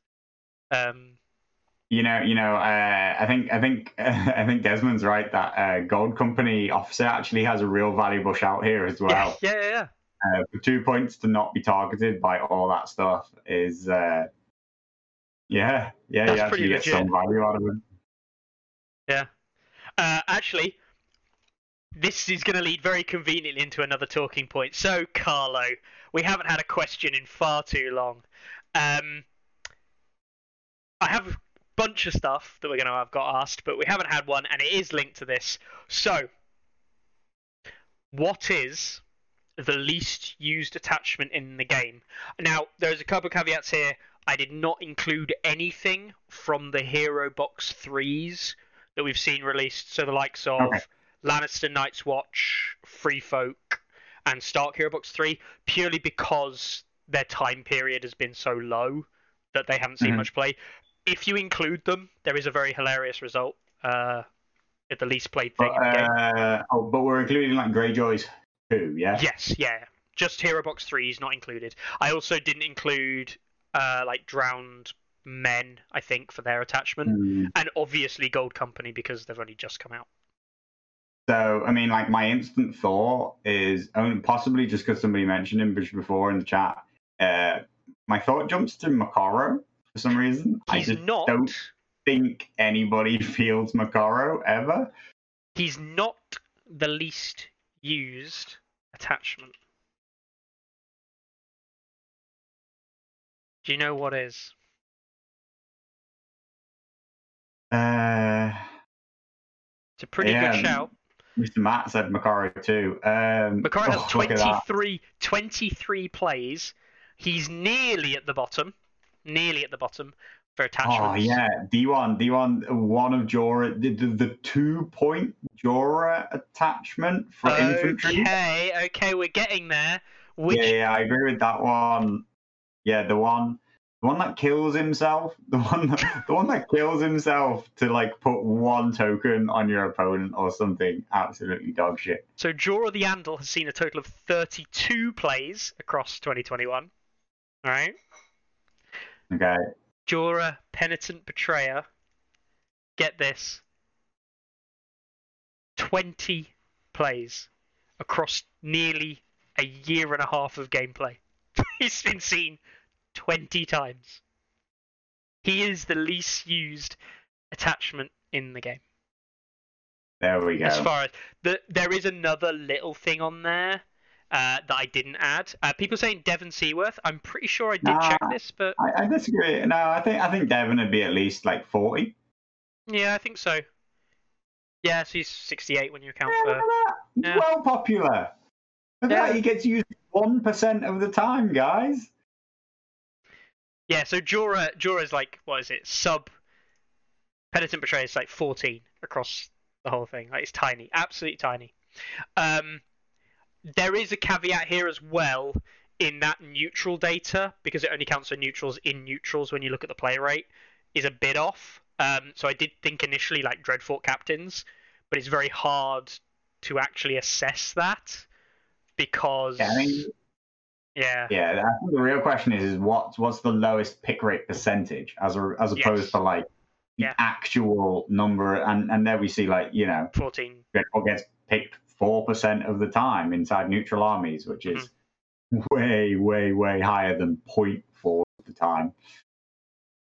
Now, interestingly, there is one attachment, and this uh, I'll I'll tell you it's a neutral attachment. Okay, so bearing in mind that this is neutrals inside neutrals, so not neutrals in other factions, there is one attachment that I could find that has not seen play in season one. It won't even be in the list. It ha- it will be in the list. I, I think it is in the list because it has games from last season, I believe, or some data that it's not from its own faction, right? Okay, right. it's yeah, not yeah. it's not seen playing its own faction whatsoever. I'll give you a clue. It's a neutral because I I can't say how many games it has been in. Not not sensible. Uh, I think what neutrals there are. Um, If anyone can get it in chat, a neutral You don't, you don't get anything in the Mama box, do you? No, they're not. They're not just so bad I've forgotten about them. Nope. Uh, there's the Hedge Knight. Both of those two variants, they're very popular. They get played a Uh, lot, wouldn't- yeah. Wouldn't be them. Um, nothing from that. Nothing in the sources. Uh, Stormcrow. Shall I give you a hint? It is a named character. A relatively famous named character. It's not obviously the commanders. The neutrals never use Jaqen attachment. He sees play. Not much, but he does see play, and he has seen play in season one. Uh, Mikel, with the first guess in chat, is correct.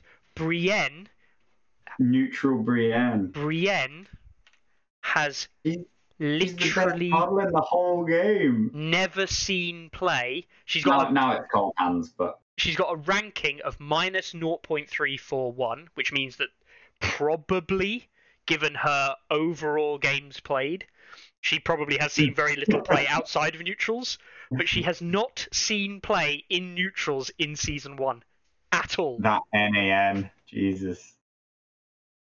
She saw 21 games in neutrals in the last patch. Uh, there will be some games where she's not played in neutrals, a couple. Um, but I'm not. I obviously can't search these on the site. That's ridiculous. Um, Brienne of fucking Brianna Tarth, Tarth. which is, as you say, the nicest fucking model in the game, probably as a solo infantry. Um, crazy, crazy. Yeah, she's not that bad. Like, yeah, but she's just. Where would you put her? Mm-hmm.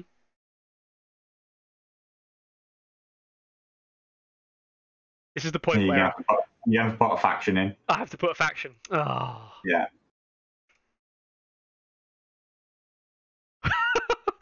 I was worried there'd be like no lists. I mean, go. I mean, One, two- some lists have been built. They're never, nine. Yeah. Nine lists have never been been built. played. That's a tiny list as well. I'm, I'm, I'm checking the the actual like scroll bars. I mean, wow. She appears in again neutralists without getting played. Some lad built a John list. A 4 Yes, 2. 4 please. 2 activation, John. I really wish it told us who the player was uh, easily. I really hope that this is uh, Scabman for, for it being a John list. Um, Yeah, I, I can. Uh, I, I, I'll show. I'll show you some tricks. Well, let's find out who that player is. yeah, yeah. So you do copy this bit, Uh, right? Go, uh, go, go, go up to your top bar. Yep. and you copy the bit. Let me just uh, work it out for myself. Uh, you have to copy the um, player ID bit, don't you? yeah, yeah, yeah. I'm just looking for. and I I need to bring it up myself. Don't worry, guys. Great content. Keep uh, stick with us.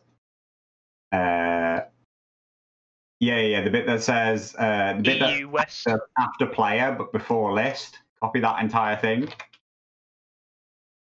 What and then a legend. um, and then go to player rankings. Uh, if you you now uh, just click on, there you go. Yeah, A guy called Ben Ebberts. So if you know a Ben Ebberts near you, that man is a bit of a legend. He's not even played a game on the on the site and recorded anything, but man, does he uh, does he build a John list with Brienne of Tarth? Who gives a shit at that point? Um, But he's never played a game. he's never played a game. Not on the site. No. Maybe he has. Maybe he's preparing that list to take the meta by storm. Take US Nationals by storm.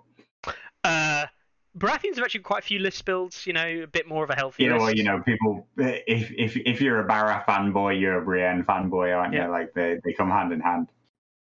there's a couple of lists where she definitely has never won a game because Belwas is the commander. Um, couple of Drogos there as well for Targs. And did Greyjoys pick her up? Oh my god! She probably appears the most in Greyjoy lists. you know what we were saying about those Greyjoy uh, Greyjoy attachments that are really good value for money. Hilarious. Right. Greyjoys love neutrals, guys. Greyjoys love neutrals. I'm not There even joking. They were supposed to be this non-neutral, non-cavalry faction, and they are the most neutral synergistic outside, maybe, of Lannisters. Tim Tim Whitney's comment there in chat that I have to read out. He uses Brienne every week in D and D. Uh, Yeah, fair. Um, on the same vein, we were just talking about it. Uh, what do you think the least used NCU is? I'll give you a clue. He's been mentioned in today's episode already. Least used. Mm. Uh, is it Moqorro? It is. It is Moqorro. Yes. Yay! Uh, there we go. Again, I, I took the most recent releases. I didn't really check them, uh, just because I thought they'd be low anyway. Uh, but Moqorro has 24 uses, uh, the lowest I could find on the site. Again, I took Jaqen H'ghar and other com- like attack uh, the neutral ones out of it because most of the neutrals will see easily more than that. Um, yeah, 24, and he's not doing terribly. He's not doing well. He's not doing terribly for 24 games. So, uh, given that Greyjoys suck, so. Yeah, Uh, that's an interesting point by Mr. Matt, right? Yeah. One of the things, one of the reasons why Greyjoys suck, right, like competitively, why every single one of their things is just like a cut rate version of somebody else's, is because their thing is outflank, yes, and outflank is worthless. yes, right? So that is that's the big issue, right? And and and he's right that if outflank was good, and therefore Reaver captains were good, and therefore Reaver captains can only go inside Greyjoy units, and would be additional attachments and all these things, then suddenly the faction works and doesn't need cavalry and doesn't need X Y Z. Outflank is just a bad ability and that's why they don't function well as their as, as their faction or they don't function as their faction sort of like should intend to function The uh, yeah, I was talking about Outflank earlier today actually, um, and one of the things that really cropped up to me was, you know, if you can compare Outflank to Endless Horde, right, as a as a card, and I know Endless Horde, we've just had the discussions before. I'm not talking about power level here, but from a Mhm. pure design perspective, Endless Horde makes people want to take horses all the time. So, you know, uh, Outflank could do the same, have the same effect on the game if you were to compare them from a zero points cost, like if there was zero points cost involved with having that unit in outflank, um, and the you know the unit didn't impact your list building, then it probably wouldn't be too bad. But taking activation and a huge chunk of points off the board that potentially don't get to activate early on in the game is an issue. Um, and it's all pushed to one zone that we've discussed before, with things like field control and other things is an issue. Um, Yeah. And on top of all of that, horse is the most contested zone because of the way the game is played and Baelish's prominence. Um, it's easy to block. So never mind the points cost of the unit. Outflank, if you if the unit was completely free, it would probably be very good because Endless Horde is very good. But the moment you have any of those negatives, it suddenly drops down in value considerably. Um, Yeah. I I actually I am of the opinion now that if you want outflank in the game, then outflank should be horses. They come on activa- uh, unactivated. Non-horse, they come on activated.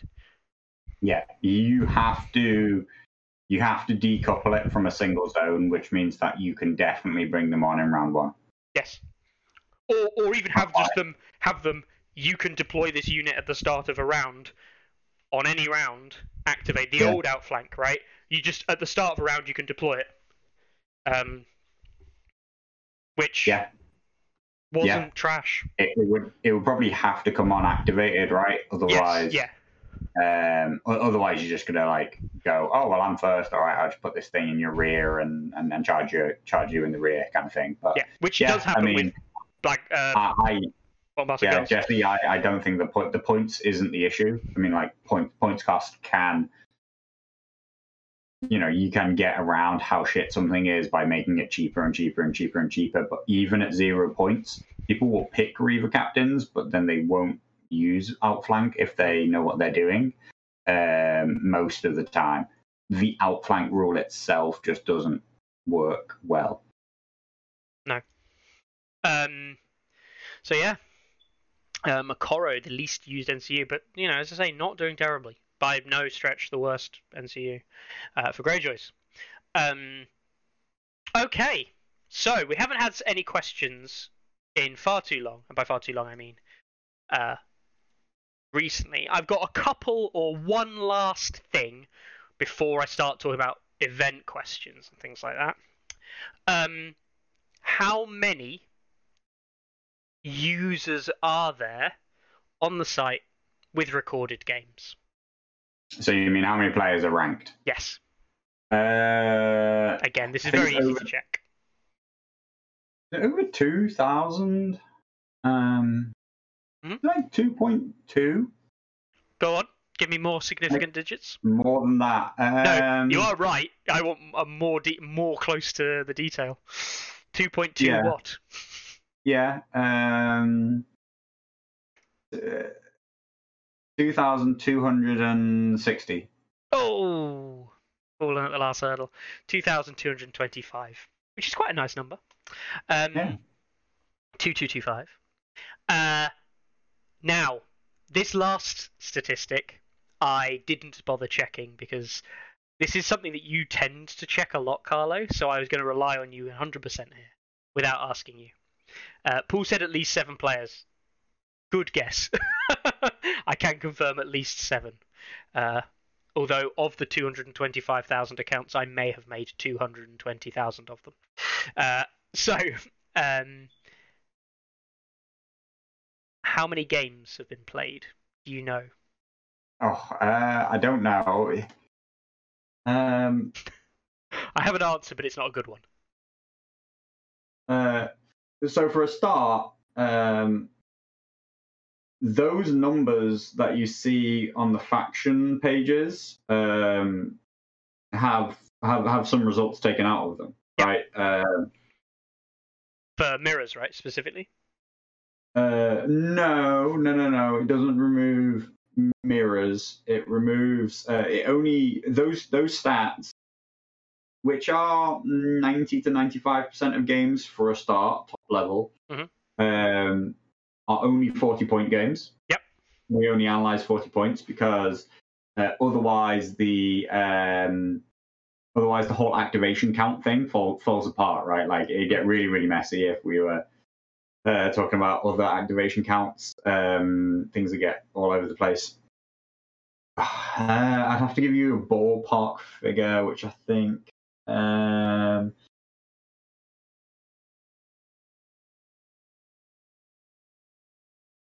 so I think that there's about two. I think there's about two thousand a month Okay. for the past five months. I'm gonna go with like I might be overshooting now. I think there might be seven thousand season one result. 7,000 season one. Okay. Yeah, and I think that there was slightly more, maybe 10,000 2021 results. Cool. Your homework for next week is to try and give us an up to date value for that, as of, say, like when you can. So, like Sunday night, right? Or whenever. There you go. Uh, but you reckon, as of right now, in the commander rankings, definitely. Yeah, we if we're talking about season one, then I think there's about 7,000 results. If Mhm. you're talking about ever since 2021 was released, I think you're talking 17,000 results. They're ballpark figures. Cool. The reason I asked you this question, and it's it's really hitting home a point that most people here already know. Uh, if you're watching and you're playing 17,000 games at uh, two hours uh, a game, that would be uh, just a quick bit of maths, but 34,000 hours. That's a long time. Um, which is roughly equivalent to how much Tourney Ground there is.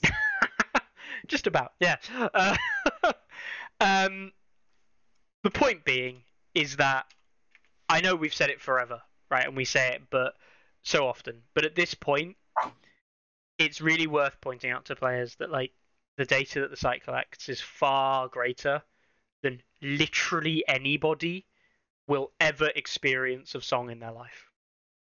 Like, there's not even a discussion on it anymore. Um, and the reason I wanted to mention this uh, is because, like, we still get questions like, "Oh, the data's not to be trusted," or "The data doesn't show the full picture," right? And people saying, "Yeah, but I want to know the why of the data rather than the what." And it's like, don't get me wrong, like you should 100% question it and say, may, may, maybe, okay, what makes this better than this, or why is this ranked better than this? You know, really evaluating what the data tells you is important. Um, but don't question it being like, ah, that's clearly wrong. uh, this is, you know, four years nearly worth of solidly playing song that no one in the real world would ever do. um, and that's a ballpark figure. So, yeah, uh, it's a lot. It's a lot of song. That's a lot. That's a lot of song. Do you think you could play four years of a song of ice and fire against me directly? straight with no sleep. Is that is that is that four years and hours? Is that yeah, what it was? Roughly, roughly, yeah. Interesting. Uh, Ross Ross says that, Ross says that he has three thousand six hundred hours of TTS, but that's because he leaves it on on overnight sometimes. Yeah.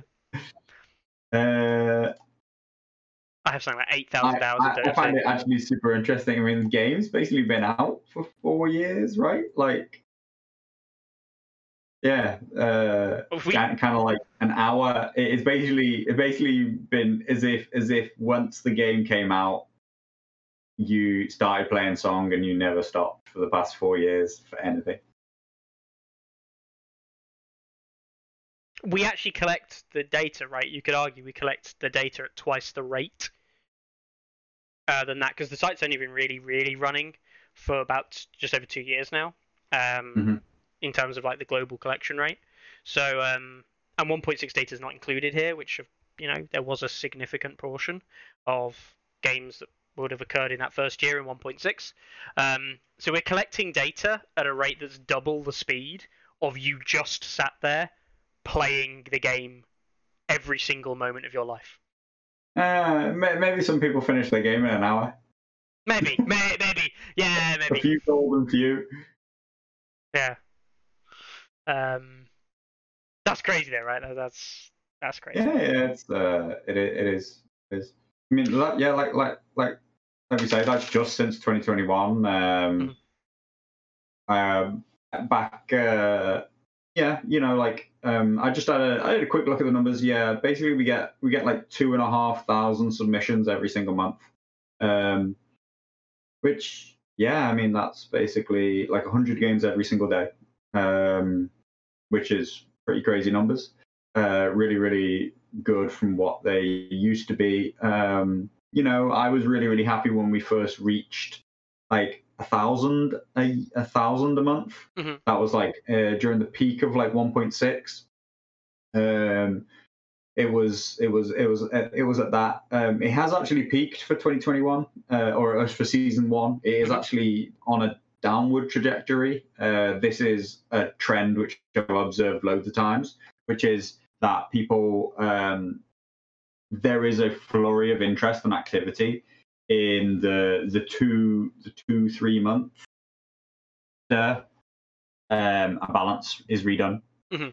and then uh, and then and then it tapers away. Whether or not that's interest in the game or interest in submitting to the site, I can't prove to you one way or another, but I believe that it's an interest in the game, right? Like, um, I could, I could, uh, you know, you, you, could, you could turn around and say to me, yeah, people just don't submit anymore. But I, I think that most people who submit submit relatively persistently and consistently, yeah. and if they stop submitting, it's also a symptom of them being less interested in the game anymore. If now that doesn't mean that you have to submit to be interested in the game, but if you start submitting and submit consistently, then chances are if you stop submitting, it's because you've moved on to a different game or you're not so interested in song, you're not attending tournaments anymore. So overall, that decline that we see, I think, is a, a, a dwindling of people's interest in the game as a whole. Mhm. Not massive, you know, but we're just talking, you know, like a drop in like 10% or something, like each month maybe over that peak after two, three months where people are most interested, which is again comes back to this idea. And maybe I'm talking about, I'm specifically from the very actively engaged competitive community that I- think that people would love to see balance done on a six monthly basis. That would help continually regenerate uh, interest and rejuvenate the community. Um, the huge drop off we always see, and and, and, it is partly a problem. Uh, the humongous drop off we see in what I believe is genuinely play rate as well as submission rate is if a update is announced Yes. then people stop playing what is currently out like instantaneously. Yeah. As soon as you give Visions and Flames in November, nobody will nobody will organize a tournament. Nobody will play games. Everybody will just discuss what they want to be changed, what they don't like about the game, what they think is going to get fixed. And then Be three months later, when they're still waiting for it, nobody's played a game in forever. Yeah. Uh, yep. Yeah. Fair.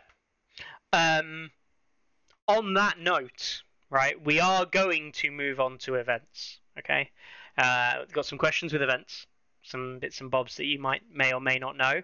Um, but it would not be a review of the year without some review, of course, of some models. Yes.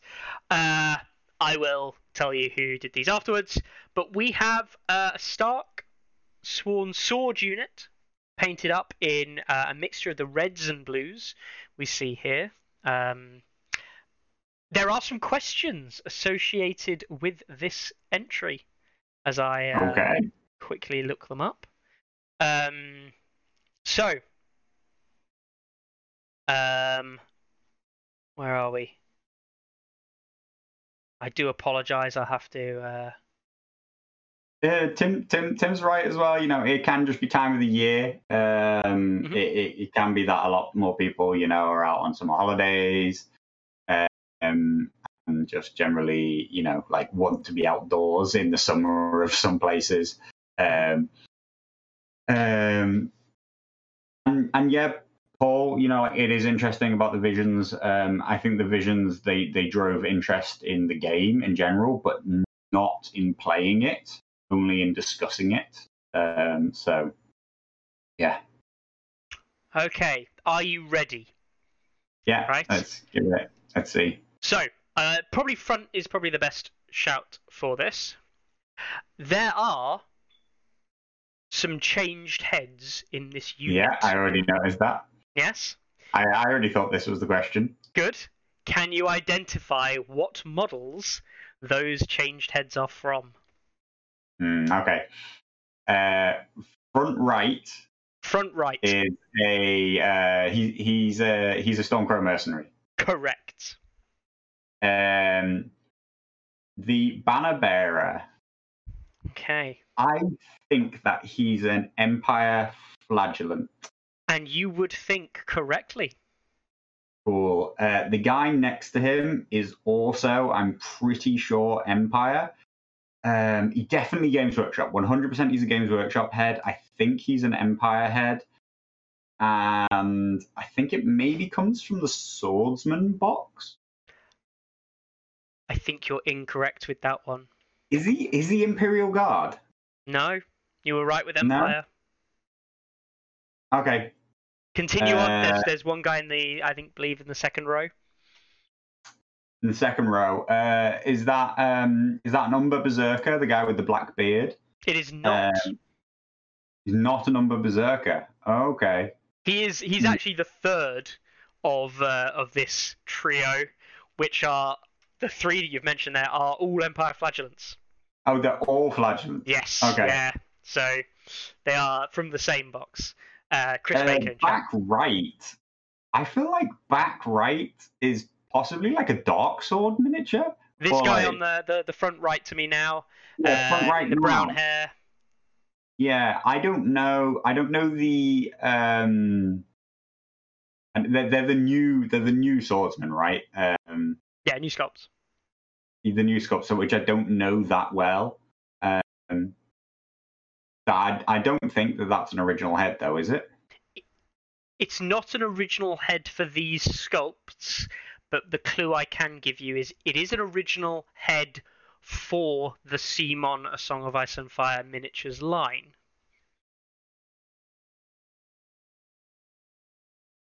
Hmm. Can I see him from the front again? Yeah, the, the you don't you can't quite see him very well from the front, but this is over here. I'm in the back right corner. I doubt I can't place him. That's? Robb Stark. Robb Stark's Is head. it? Yes. There you go. And there is one more, which you can't see from the front very well at all, right? But you can see him here in the back left with the blonde hair. That Jaime? That's not Jaime. No, this is uh again, it's not a great angle for it. Jesse went for Jaime as well. Alas. Is, is he? Is he? Is he CMON? No. No, this uh, the one with Oh. the blonde hair is not CMON. Uh, This is really hard because it's not a good picture of his face. I don't suppose he's like an elf. Oh, okay, uh, okay. What is, he, is he? Is go on, what? No, no, no. Yeah, Is yeah. he, He's an elf. is he an elf? Is he a high elf or or a wood I elf? I don't know. He, I don't know which. I only know he's an elf, and I, but I do know where he's from. Which line or which game? Mantic? Not Mantic. No, He's from a game, I, or I give up. He's a Blood Bowl elf specifically. Blood One of the Bowl Blood. Bowl elves. There you go. Mm, probably like What? a. One Ah. one saying Legolas, High Elf Spearman, and Hero Quest figures. Yeah, uh, but there you go. There is. There's uh, Carlo getting his uh, got the flagellants at least, and Yeah. you did get your Stormcrow Merc. So two out of four is not too bad. Uh, nearly a meatloaf. So. Um, these were sent us uh, through from friend of the show uh, and all-round nice guy Lucas Aurelius. We featured loads of his stuff on here before. He just sends me these shit guys so you can look through them, so it can be on here. They are beautiful miniatures. Um, he does a very good job on all these, and he enjoys just sending random stuff to us to for us to look at. If anyone else wants to do the same, really just send me a message with it on, and I will put it up on here. I think it's really important to show the cool work that people do. Um, Carlo, out of ten, what would you like to rank this unit as? A really, really solid zero. of course.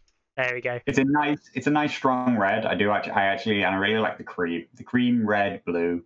Nice scheme, really good. It is nice, isn't it? Uh, it reminds me of like a proper like like a real umber. co- Like I I can imagine those working really well for like an umber scheme. Um, Yeah. Together. So yeah. Uh, thank you very much for that, Lucas Aurelius. So on to events. God forbid tournaments. So a couple of questions here. First of all, Carlo. Um, do you know what the first entry on the Hall of Champions is in the original Hall of Champions?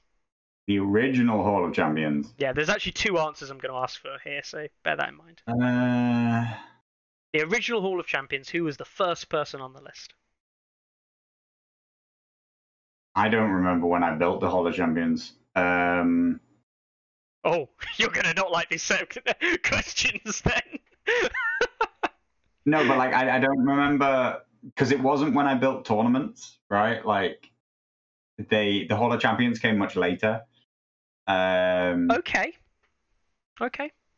I don't, I don't, I don't think so. I mean, the first tournament ever run on the site was um, was War for the Wall number one in Durham. Yes. Was that the Hall of Champions? Yes. Is that in the was. Hall of Champions? You you are the first entry on the Hall I of Champions. I built. Yeah. I didn't think that I put the Hall of Champions in at the same time. Mm-hmm. Okay. You're the first entry with Lancers. Now, uh, I did actually add a caveat oh, to the oh, question. wait, wait, wait, wait. Here's the thing. The Hall of Champions existed, but you didn't used to get cut attached to your profile. Yes. That came much, much later. Much, much, much, much later. I mean, the cups haven't even existed until the second variant of the site, right? So uh, the, the variant Yeah. we see now, um, or the second major variants. Uh, so, what was the first?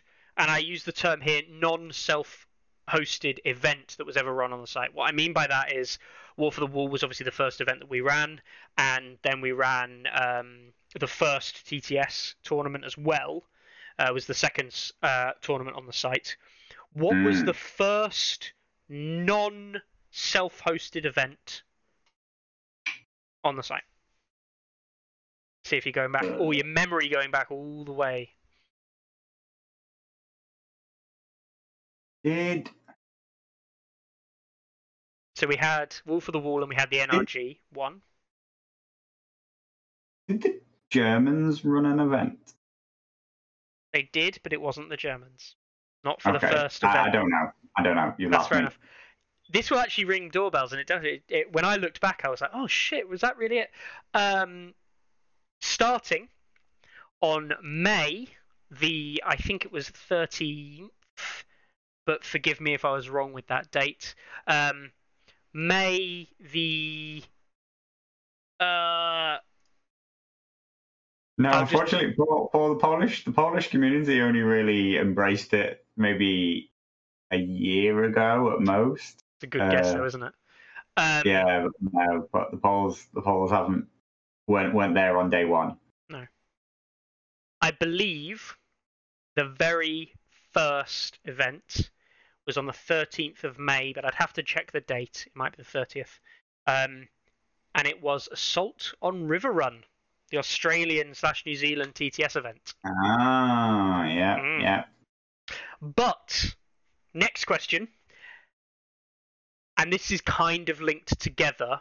What was the first non self hosted, so non run by you or people we know, event that was run on the site in person and thus had also the first entry into the Hall of Champions that isn't you? Um, Let's see if you know who was the first person outside of you to inaugurate the Hall of Champions. there was a name that kept. I feel like It's actually like they've got- really appropriate, I think. see, I I think it's I think it's either Bob or Larks. You think it's Bob or Larks? Yeah, I feel like Sunday Slaughter ran a, an event, quite Games Haven ran an event very early, and the Germans ran an event very early. I am going to tell you, you have a 50% chance of getting this correct.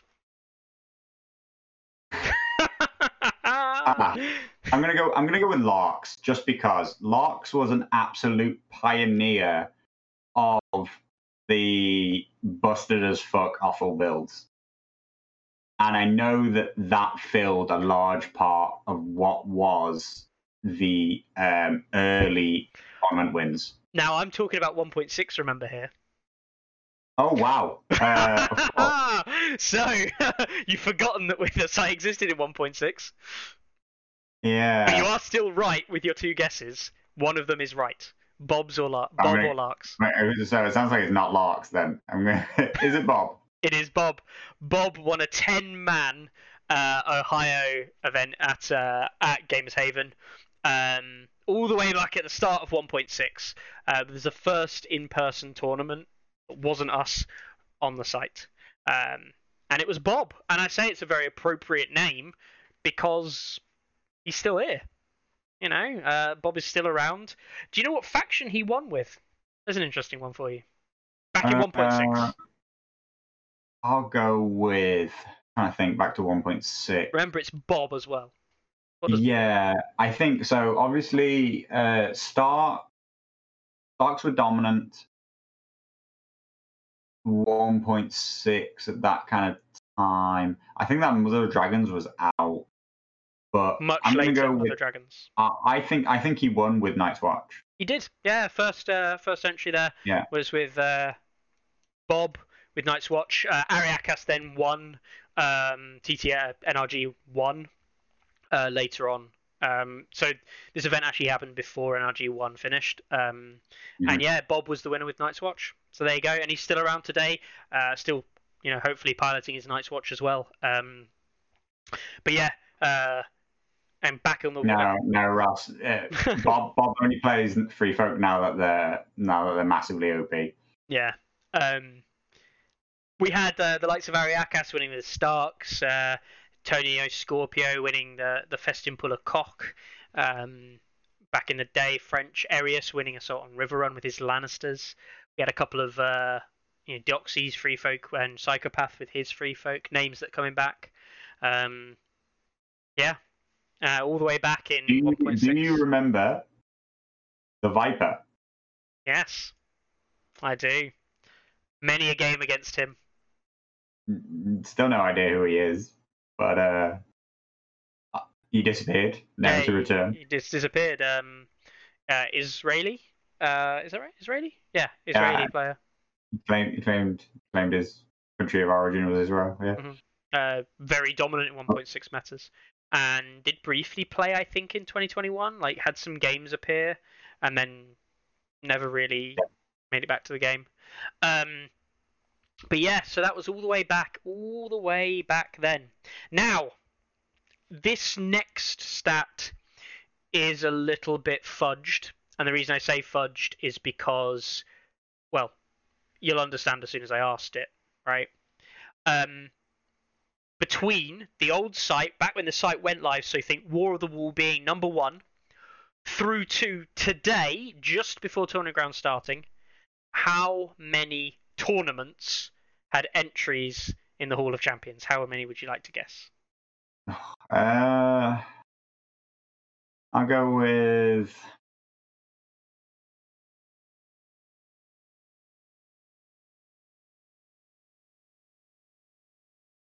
seven, six hundred. 600. It's actually, and this is the bit that I was surprised by, it's considerably less. It comes in at a nice and healthy 372 overall. Um, the reason I say this number is fudged is because there are a number of events, as we know, which don't necessarily make it to full like fruition. You know, people will make an event and not have a winner because they don't have any entries, so it gets deleted. There's no winner. Sometimes people like one man events and they win their own event, and it's like, well, whatever. But we can kind of say that there have been 372 events up till today that have been successfully run on the site. Um, which, for two years, bearing in mind, you know, this is two years now, pretty much since we started. Um, two years at 372, 52, averaging seven a week. No, half that, 3.5 a week. Three a week. Yeah. It, the rate used to be much much lower. Yeah. Uh, oh, it was like the, one or two a week. The, in the, yeah, the TTS. 20, 2021 was was yeah like one or two a week. So, yeah. yeah. Yeah, back in 1.6. Just, it was- just, sure, yeah, yeah, yeah. Just- I remember. I remember that now. So there you go. Um, 372, 58 in 1.6, and 314 since the release of 2021, um, which is pretty good. That's a year and a year and a half since the release. Year and call it a year and a half since the release of 2021. Um, to have 314 in that period of time compared to the eight or nine months of 1.6 that we had for 60 events, that's that the rate is obviously much much healthier, much better. Um, and we see it, you know, we see it weekly here where we're averaging six or seven events happening, uh, at least planned to happen every week, you know, on Tourney Ground. So there you go. That's a lot of events.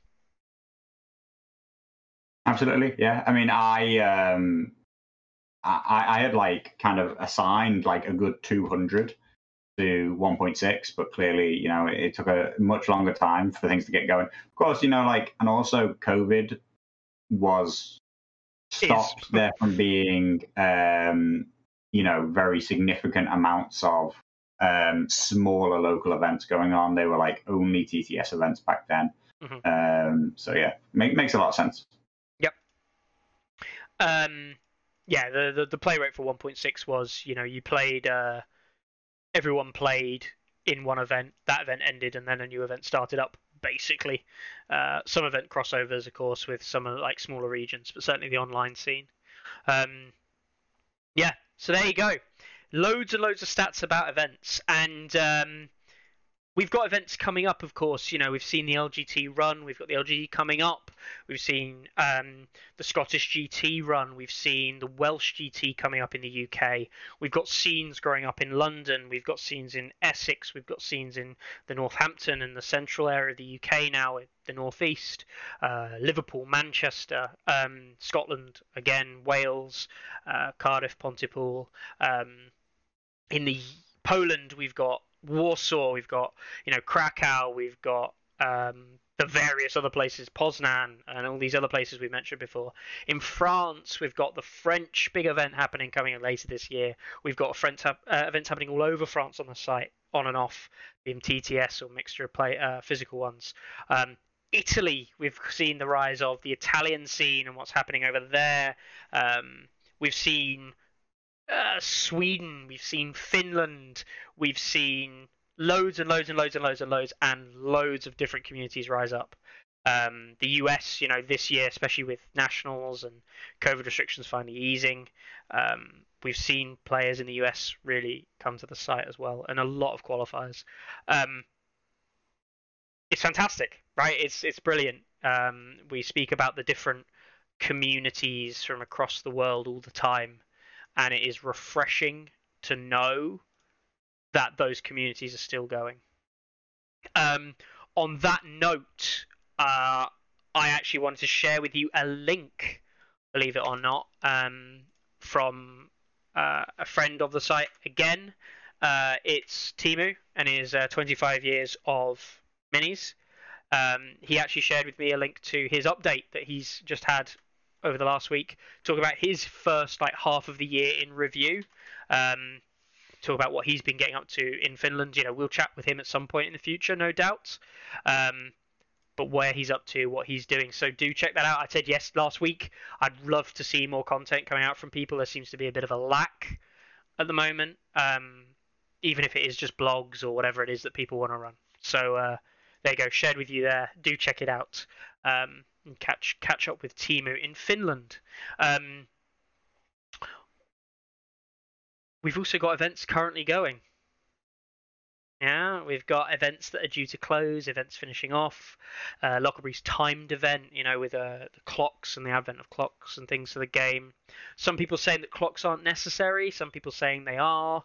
Um, I have to admit, we so we played a game on Friday, right? And we didn't play with clocks. Yeah, that's Um, because I forgot to bring it. Yeah, but actually, I so I, I wasn't unaware, and I was looking. I, at, right. yeah, I got, I I got home and I looked at it on the desk and was like, ah, crap, I was supposed to take that with me. I actually checked. I was checking the time when we played. We went over two hours when you consider setup a little bit, but I don't think we played over two hours. I actually think we were pretty much bang on two hours from when we started to when we finished, um, which is fine because I remember looking at the time we started. Um, so yeah, you don't believe me, do you? My perception is that I played for about 45 minutes and you played for an hour and a half. Fair enough. That's your perception. Um, That's my perception. Yeah.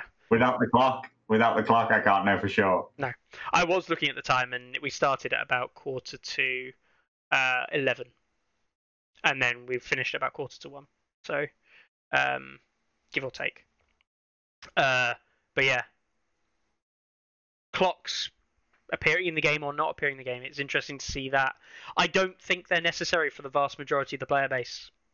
Don't play with them. I actually think that I have seen more No, recently. No, Yeah, they're they're not necessary and they're not healthy, in my opinion. Um, they, I've the more I've seen clocks used, the more I'm seeing mistakes, and I don't mean mistakes with like gameplay mistakes, as in oh I've moved this to the wrong place. I mean actual ruling mistakes because people just want to get them over with quicker. Um, and it's like well, actually just what you did there was wrong. Like that's not how that works. Um, and people rush, and that's not the point of the clocks is to rush. The point is to play quickly. Um, so Yeah, Yeah. Yeah, I think that's true. I do think though that like people were like, "Oh, clocks will never work for X, Y, Z reason," and they and do. yet they work. Yeah. You know, like you just you use them, you use them sensibly, they work. Um, yeah, people make more mistakes, but I think that that's also basically true of like tournament games. I think I think that if you want to replicate tournament situation, then then a, nothing nothing can create the same kind of time requirements, pressure requirements to make a decision and play it out um, as um, as as having a clock. Je- Jesse, I, I guess it's not about rule questions. Um, it's more about like things get missed like quite regularly. I see basically like morale checks getting missed or something like that because because people like they're just literally rushing everything. Whereas I don't think that the actual action of playing things out takes long enough that it matters. Um, but they're trying to save themselves thinking time effectively. Um, Yeah, the yeah, there's a difference between playing quickly and rushing. And I think people end up rushing, and like it's little things like people are like, "Oh, I need to play this card during this trigger," and it's like, I'm now ready to play it, waiting for that trigger moment. But somebody's rushing so fast that they then miss the normal order of timings of it, um, and that's a, that's a problem. You're not actually playing the game at that point at the same perspective. Um, you know, I personally don't think I've seen that though. I, I've seen it a bit, like especially start a turn triggers. Someone's like, "I'm going to play this at start a turn," and then someone else is like, "Oh, but I haven't described what I'm doing yet," and now they've kind of revealed to them what's happening and stuff like that. Um, yeah, I just uh, and yeah, Ross is right. Clocks just is a way of making you better, but um, yeah, it's don't let it deter from the game. I- If you need to have a discussion, have the discussion. If you need to have a check being like is this the right way this plays out? Have that check because getting it wrong and then going back on the game afterwards and not thinking about why it was wrong doesn't actually make you improve. Um, and certainly rules questions i think it's an important thing to check if you're not in a timed environment with an event. Um, uh, anyway stuff like that has arisen um, it's all interesting, isn't it? It's all very much a go. There might be a world championship soon, Maybe. maybe. uh, yeah, I mean, yeah, yeah. Maybe, maybe, maybe when they give more information, I'll believe it. You know, like no, not that- not that I don't believe it, but you know, until until there's some concrete information about even what date it what date it is or what country it's in or anything like that. I guess uh, I don't really. I, I, I- don't currently factor it into like actually existing. So uh, yeah, Well, it's getting to that time. There are events ongoing. We are gonna perhaps give them a bit of time in the spotlight before Carlo disappears from uh, Tourney Ground for a while next week. Um, we will give those events a bit of time to uh, kind of like get further into their rounds because there are some events that we'll be finishing and there'll be some events that we want to look at and got more than just one round playing. But we've got things like the the TTS uh, invi- second invitational that they're running, uh, so the t- US only event. We've got the overclocked event which is happening this weekend, so we'll review that next week to see where that ends up going and who ends up taking that. Uh, en route to the Citadel will be in a very good spot for us to have a little look at because it ends this week. Uh, so seeing the final results there will be fantastic. Um, we will have a look at all of those things at least next week. Um, but between now and then, we've got to talk about the events happening now. That is Valencia, Spain, this Saturday. It is Ontario at X Planet Games, Canada, Saturday. It is Battle for the Beach at Myrtle Beach in South Carolina, I think, or South yeah South Carolina. I'm pretty sure is the Myrtle Beach guys. Um, US. We've got the Battle for. Oh, is that it this week? Wow, a light week. One, two, three events. Relatively light week. None in Poland. I think they must be having a week off. Um, so yeah, They did have nationals they did or just, fake nationals. or- yeah, and an event the other, uh, and the event the day after as well, right? So three events happening this weekend. The Myrtle Beach looking at 40 players. Um, so I really hope that goes well. It is in South South Carolina, right? Yeah, yeah, South Carolina. Cool. Um, I really hope that goes well. Uh, be fantastic to see a community there um, growing, playing the game, which we haven't seen much of. Um, I hope it's a regional. Doesn't doesn't mention anything, but uh, hopefully they uh, they have been able to sort that if that's something that they want. Yeah. Yeah, definitely. Um, and yeah, all the best to all the players playing, and of course, if you're playing any online events as well, best of luck there. Um, Carlo, hundred episodes, three hundred and seventy odd tournaments in, uh, seventeen thousand plus games in. Uh, what is your final words on two years of all of this shit?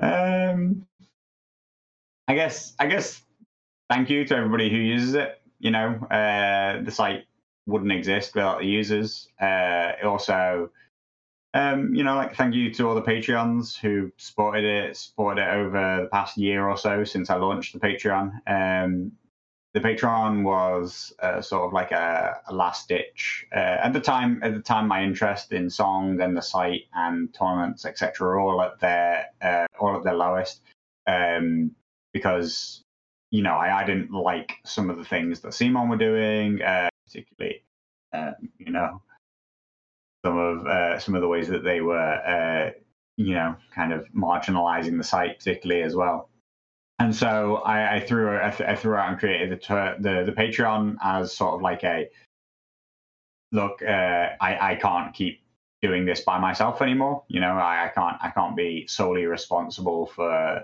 putting my time in, my effort in, and also paying for all of it. Uh, so um, those very early Patreons really did like keep the site alive. Like it would have switched off over a year ago when uh, when its usage wasn't wasn't what it is today um, when it was still was could be still considered quite a niche thing, only a TTS thing, only only uh, certain players kind of like really cared about it. Hadn't kind of like got the wide wide reaching um, kind of acceptance in the community, which I think it does have now. I see I see also, you know, there were a lot of arguments which I didn't partake in about whether or not the whole thing was a pile of shit and uh, whether or not it meant anything. And some people, you know, some people saw the vision of what it could be, right? Like some people saw how powerful and useful it could be to the community. There are still so many more things that like I would like to do with it and make it useful and powerful to the community, but uh, you know, like depend depends how much people use it, how much it grows, like honestly, it's still the tip of the iceberg. It genuinely tip of the iceberg of things that I think could be interesting and exciting. But like to to realize them all would actually be full time work, uh, and and and that's not possible. Not since uh, not since lockdown. You know, like uh, the site was very largely produced during actual lockdown lockdowns where we weren't allowed to leave the house. Um, I can't kind of put the same kind of work into it now that uh, lockdowns don't exist, and uh, I have lots of other things going on in life again. Life gets back up to speed eventually, and uh, we all play games and and uh, do do other activities. Um, so you know, like there there are still so much more that can be done. Uh, I, I, try and listen to all all the things that the Patreons ask to like have the site improved, and and, and I do I do bits and bobs here. I have uh, I have plans to maybe make another big cleanup of the site, make some more improvements to it, a 3.0 version of the site, as it were.